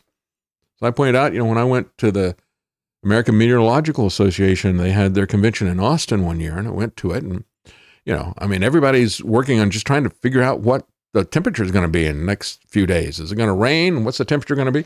They've all got um, models, and they're talking about how their model uh, doesn't work with this, and they're giving presentations about it. And so Soros had a group there that was lecturing them and said, you know, you weathermen, you've got a lot of influence on people. You need to start telling everybody uh, that global warming is real because they'll listen to you. It's like how you and and they had up there on their chart said most weathermen uh, don't most meteorologists do not believe this. Of course they don't because they can't accurately predict the weather a few days in advance. Well, 2023, looking back um, so far in hindsight, is a year of record cold temperatures. But the media are silent, says David Craig of the Daily Skeptic. And again, remember, uh, we've had global cooling. That was the original lie. Uh, with the first Earth Day back in 1970. Then, uh, within about seven or eight cheer- years, they went 180 degrees away, said, no, it's going to be global warming and we're all going to die. But they had exactly the same, you know, you got to get rid of people. It was always about depopulation. It was about depopulation before it was about global warming. It was about depopulation when it became global, um, when it was global cooling, and then still went to global warming, still about depopulation. Then they just changed it to climate change. Somehow it's going to change. We don't know. And we're, you know, we're all going to die, but we got to kill people before we all die. It's always about depopulation. It's the one thing that's consistent about this and about taking everything away from us. In 2022, UN Secretary Antonio Guterres warned us that it was, quote, code red for humanity.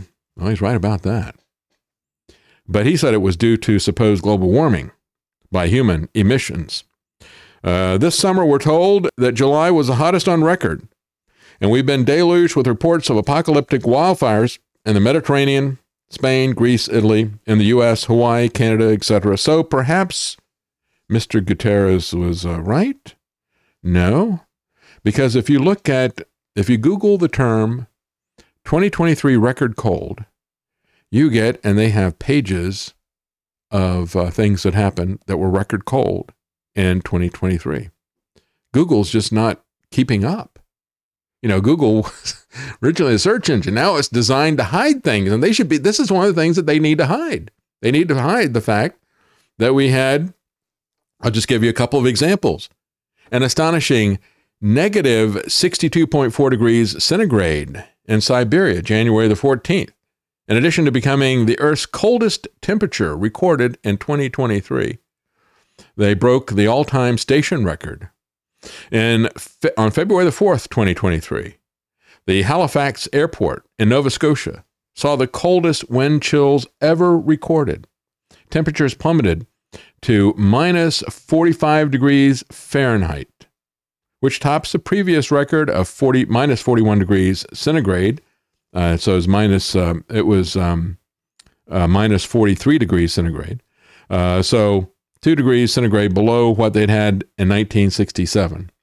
The UK on Tuesday, March the 7th, braved its coldest night of 2023 with temperature dropping to below minus 15 degrees centigrade in several regions. In February, the summit of Mount Washington in New Hampshire reported a wind chill low of minus 78 degrees centigrade, minus 108 Fahrenheit, the coldest temperature ever recorded in the United States. And so, uh, in spite of the warnings of planetary overheating from Mr. Guterres and the climate, and it goes on for so, a couple more pages. It seems, says the Daily Skeptic, that this year's record cold temperatures have been recorded on every continent, but our rulers and their obedient mainstream media hyperventilate and panic, bombarding us with their many stories of this year's supposed record hot temperatures and the earth on fire, apparently caused by man made global warming. No, what it is is. I'll pull this up.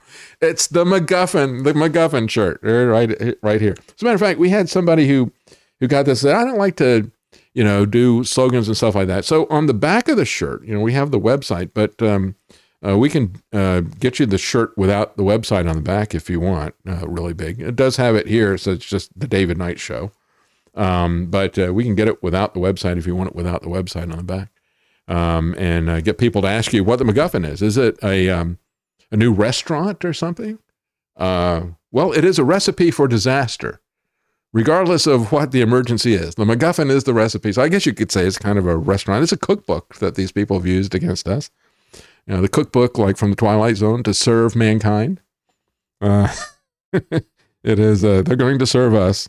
That's what they want to do. So Trudeau, Trudeau is pushing back on the carbon tax. Uh, Mark sent this to me. He says uh, this could be a positive development Trudeau is walking back the carbon tax on heating oil. He said, however, this could be a fake, just like we saw with Rishi, Rishi Rich Sunak on the um, internal combustion engine vehicle ban.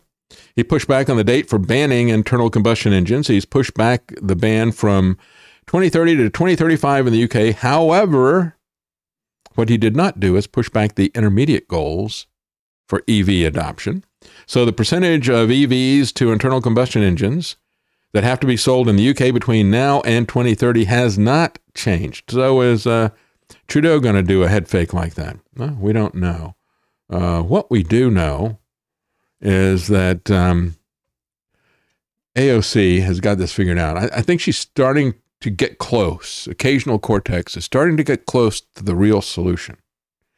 That our weather might have something to do with the sun. Uh, here she is. I just had another amazing idea. So, like, maybe we can study the effects of global warming from the main source of all the heat in our solar system, the sun. Maybe I can convince Elon Musk, who is absolutely obsessed with me, by the way, to do something good with SpaceX and figure out a mission to the sun in order to get samples. I suggest we go at night because it would probably be too hot during the day, but we'll leave all that up to the scientists. Yeah, that that's uh we got a lot to look forward to. That's one of the best things I've seen artificial intelligence used for right there. That's they did a really good job of having her talk and you know matching that up. Of course, it's uh, from Fake Nation, uh, but um, not too far away from the real AOC, is it? we should check out the sun since it's the source of climate change. And uh, we should do it at night when it's not quite so hot. That's that's great. I love that. Wow, Geesebusters, thank you very much. A second tip, a very large one. Thank you very much. He says, "Thanks, Anthony, for helping this month. Free geese control for you. he won't even charge you like he did uh, Donald Trump. Um, one of the reasons that Geesebusters is uh, is here because he knows Trump. Uh, he's he's uh, dealings with him anyway. Uh, Canada's Trudeau backtracking and delaying on the climate alarmist stuff, rolling back the heating oil carbon tax for three years. Yeah, we got to roll back this because we got to boil the frogs a little more slowly. That's really the only thing that is going on with this. Uh, they're starting to see that uh, people are catching on to this. Uh, Real Clear Wire talks about the political risk of mandating EVs for everybody. They said if we could imagine a time machine bringing to New York City an American citizen from the 19th century, odds are the one thing that would seem the most amazing about our time would be the proliferation of the personal automobile. Big buildings, big cities, roads, nighttime illumination would all be imaginable, even if different looking and greater in scale. But the one thing radically different about modern day life is the convenience and the freedom that comes from a car.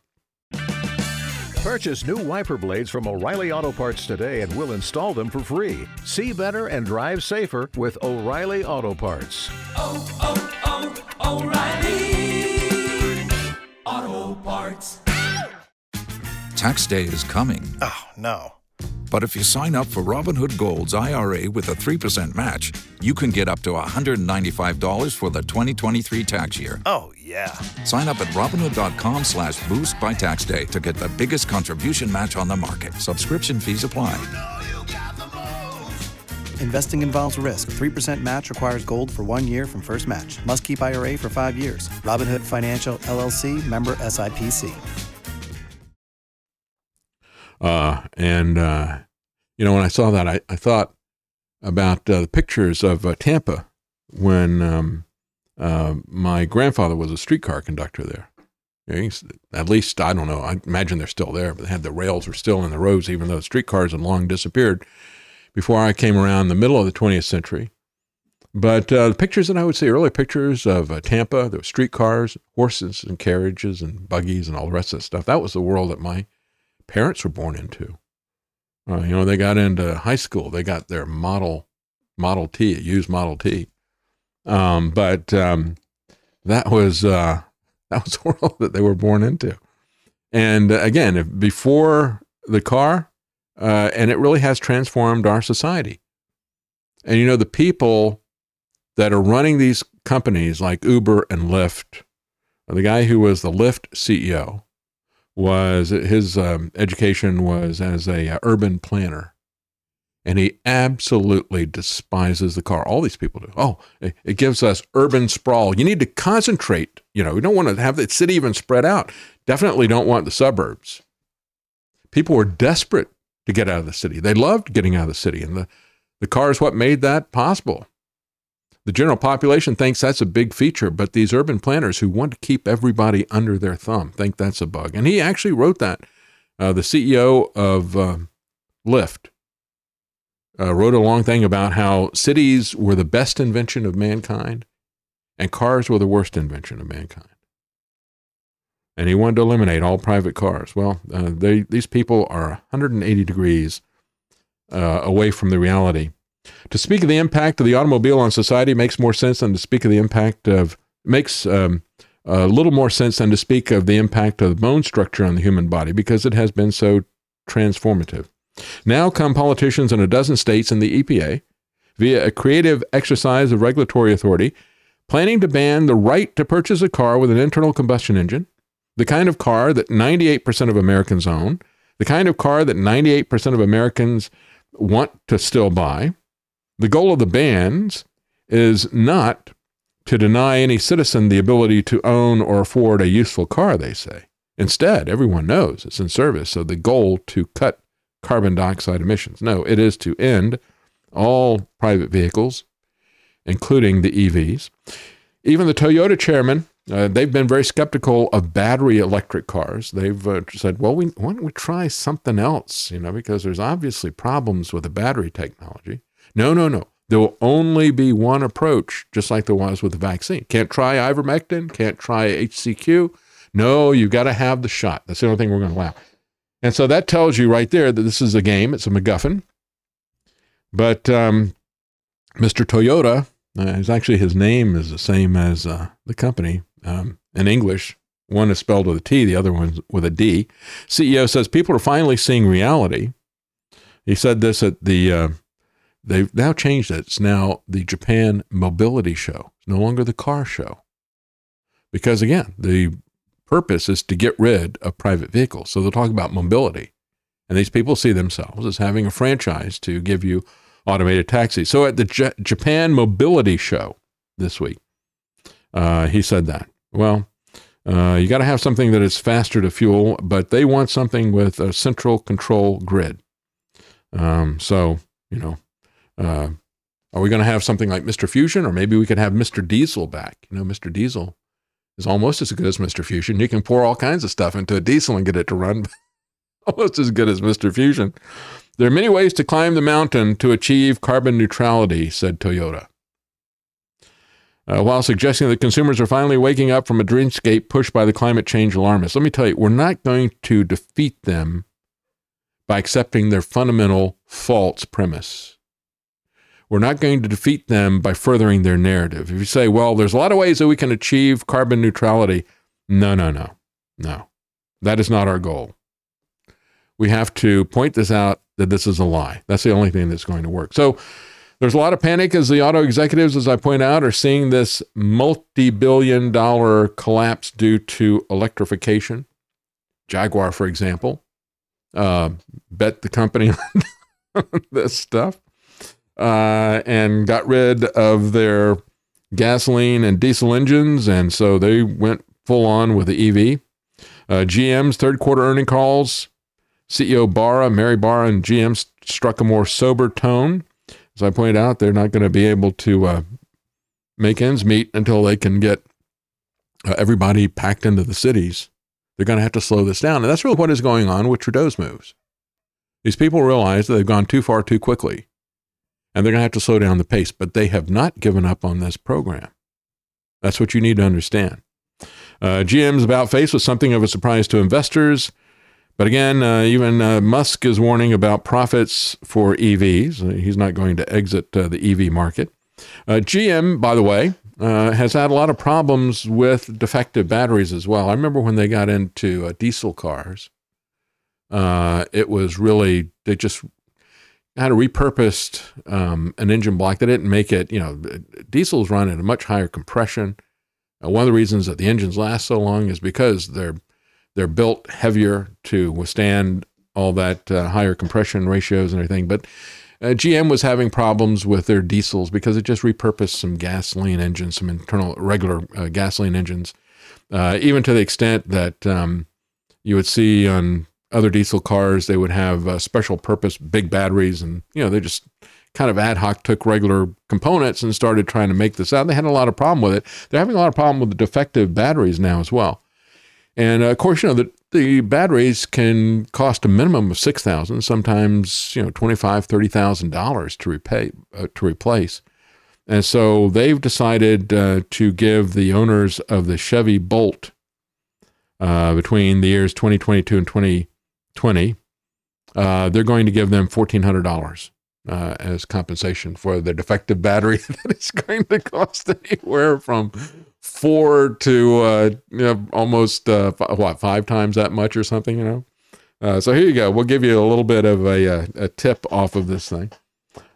Jessica Morrow, thank you very much for the tip. Uh, dear David, thank you so much for you do. Hope you have a blessed day. Well, I tell you, it is just amazing. I cannot believe the generosity of everybody. And thank you, Anthony, for uh, starting this. I, I, can't thank you enough. Um, and um, uh, my son says he thinks that the Chevy Volt, that's the V, VO, this is the Bolt, but he thinks that the Volt batteries are $9,000. That was a previous model that had a generator on it. But um, yeah, it is. Uh, thank you so much, uh, everyone, for the support. And uh, all I can say is that um, when we look at this, uh, we, we never really know what the future is going to hold, but uh, we know who holds the future. And so we uh, trust God. Everything that each and every one of us do on a daily basis, every day, God is asking us if we trust Him. And uh, of course, um, you know, we have to uh, think about that every single day, don't we? And we should think about that, and we should affirm that every day. And uh, and again, that is uh, as we were talking about earlier, the fact that we don't have to uh, make His prophecies come true as Christians by going out and killing innocent civilians or committing war crimes or doing this or that. Uh, that is uh, the key thing for us to remember. And um, uh, uh again, I'll just uh, say, as, we, I didn't get to the CBDC uh, CBDC stuff today. by the way, Biden is also starting an executive order You know, he had his executive order in March of uh, last year to push the CBDC stuff.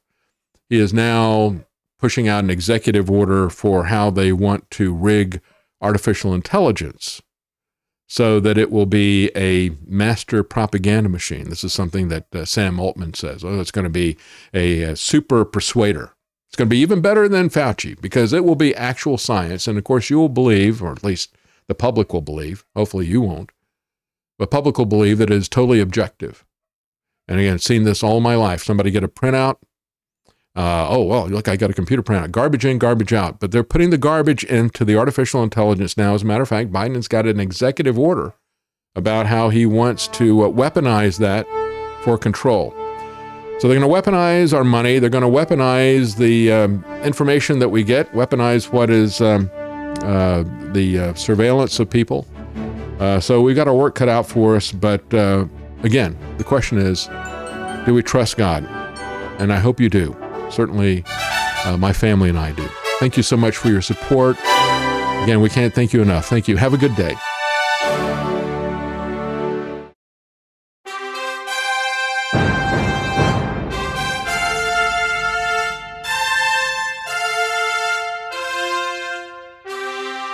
Common Man.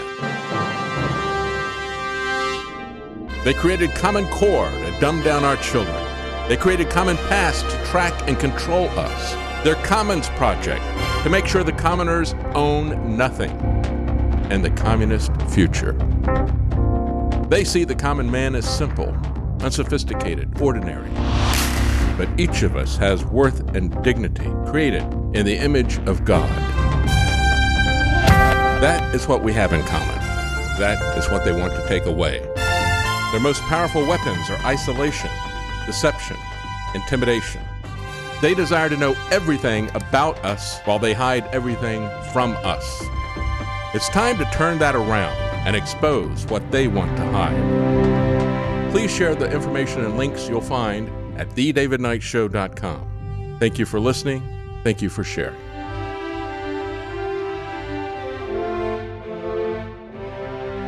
If you can't support us financially, please keep us in your prayers.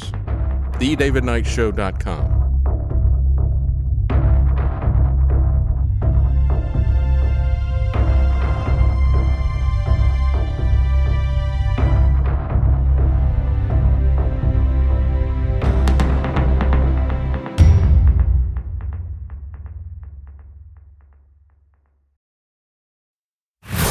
If you like the Eagles,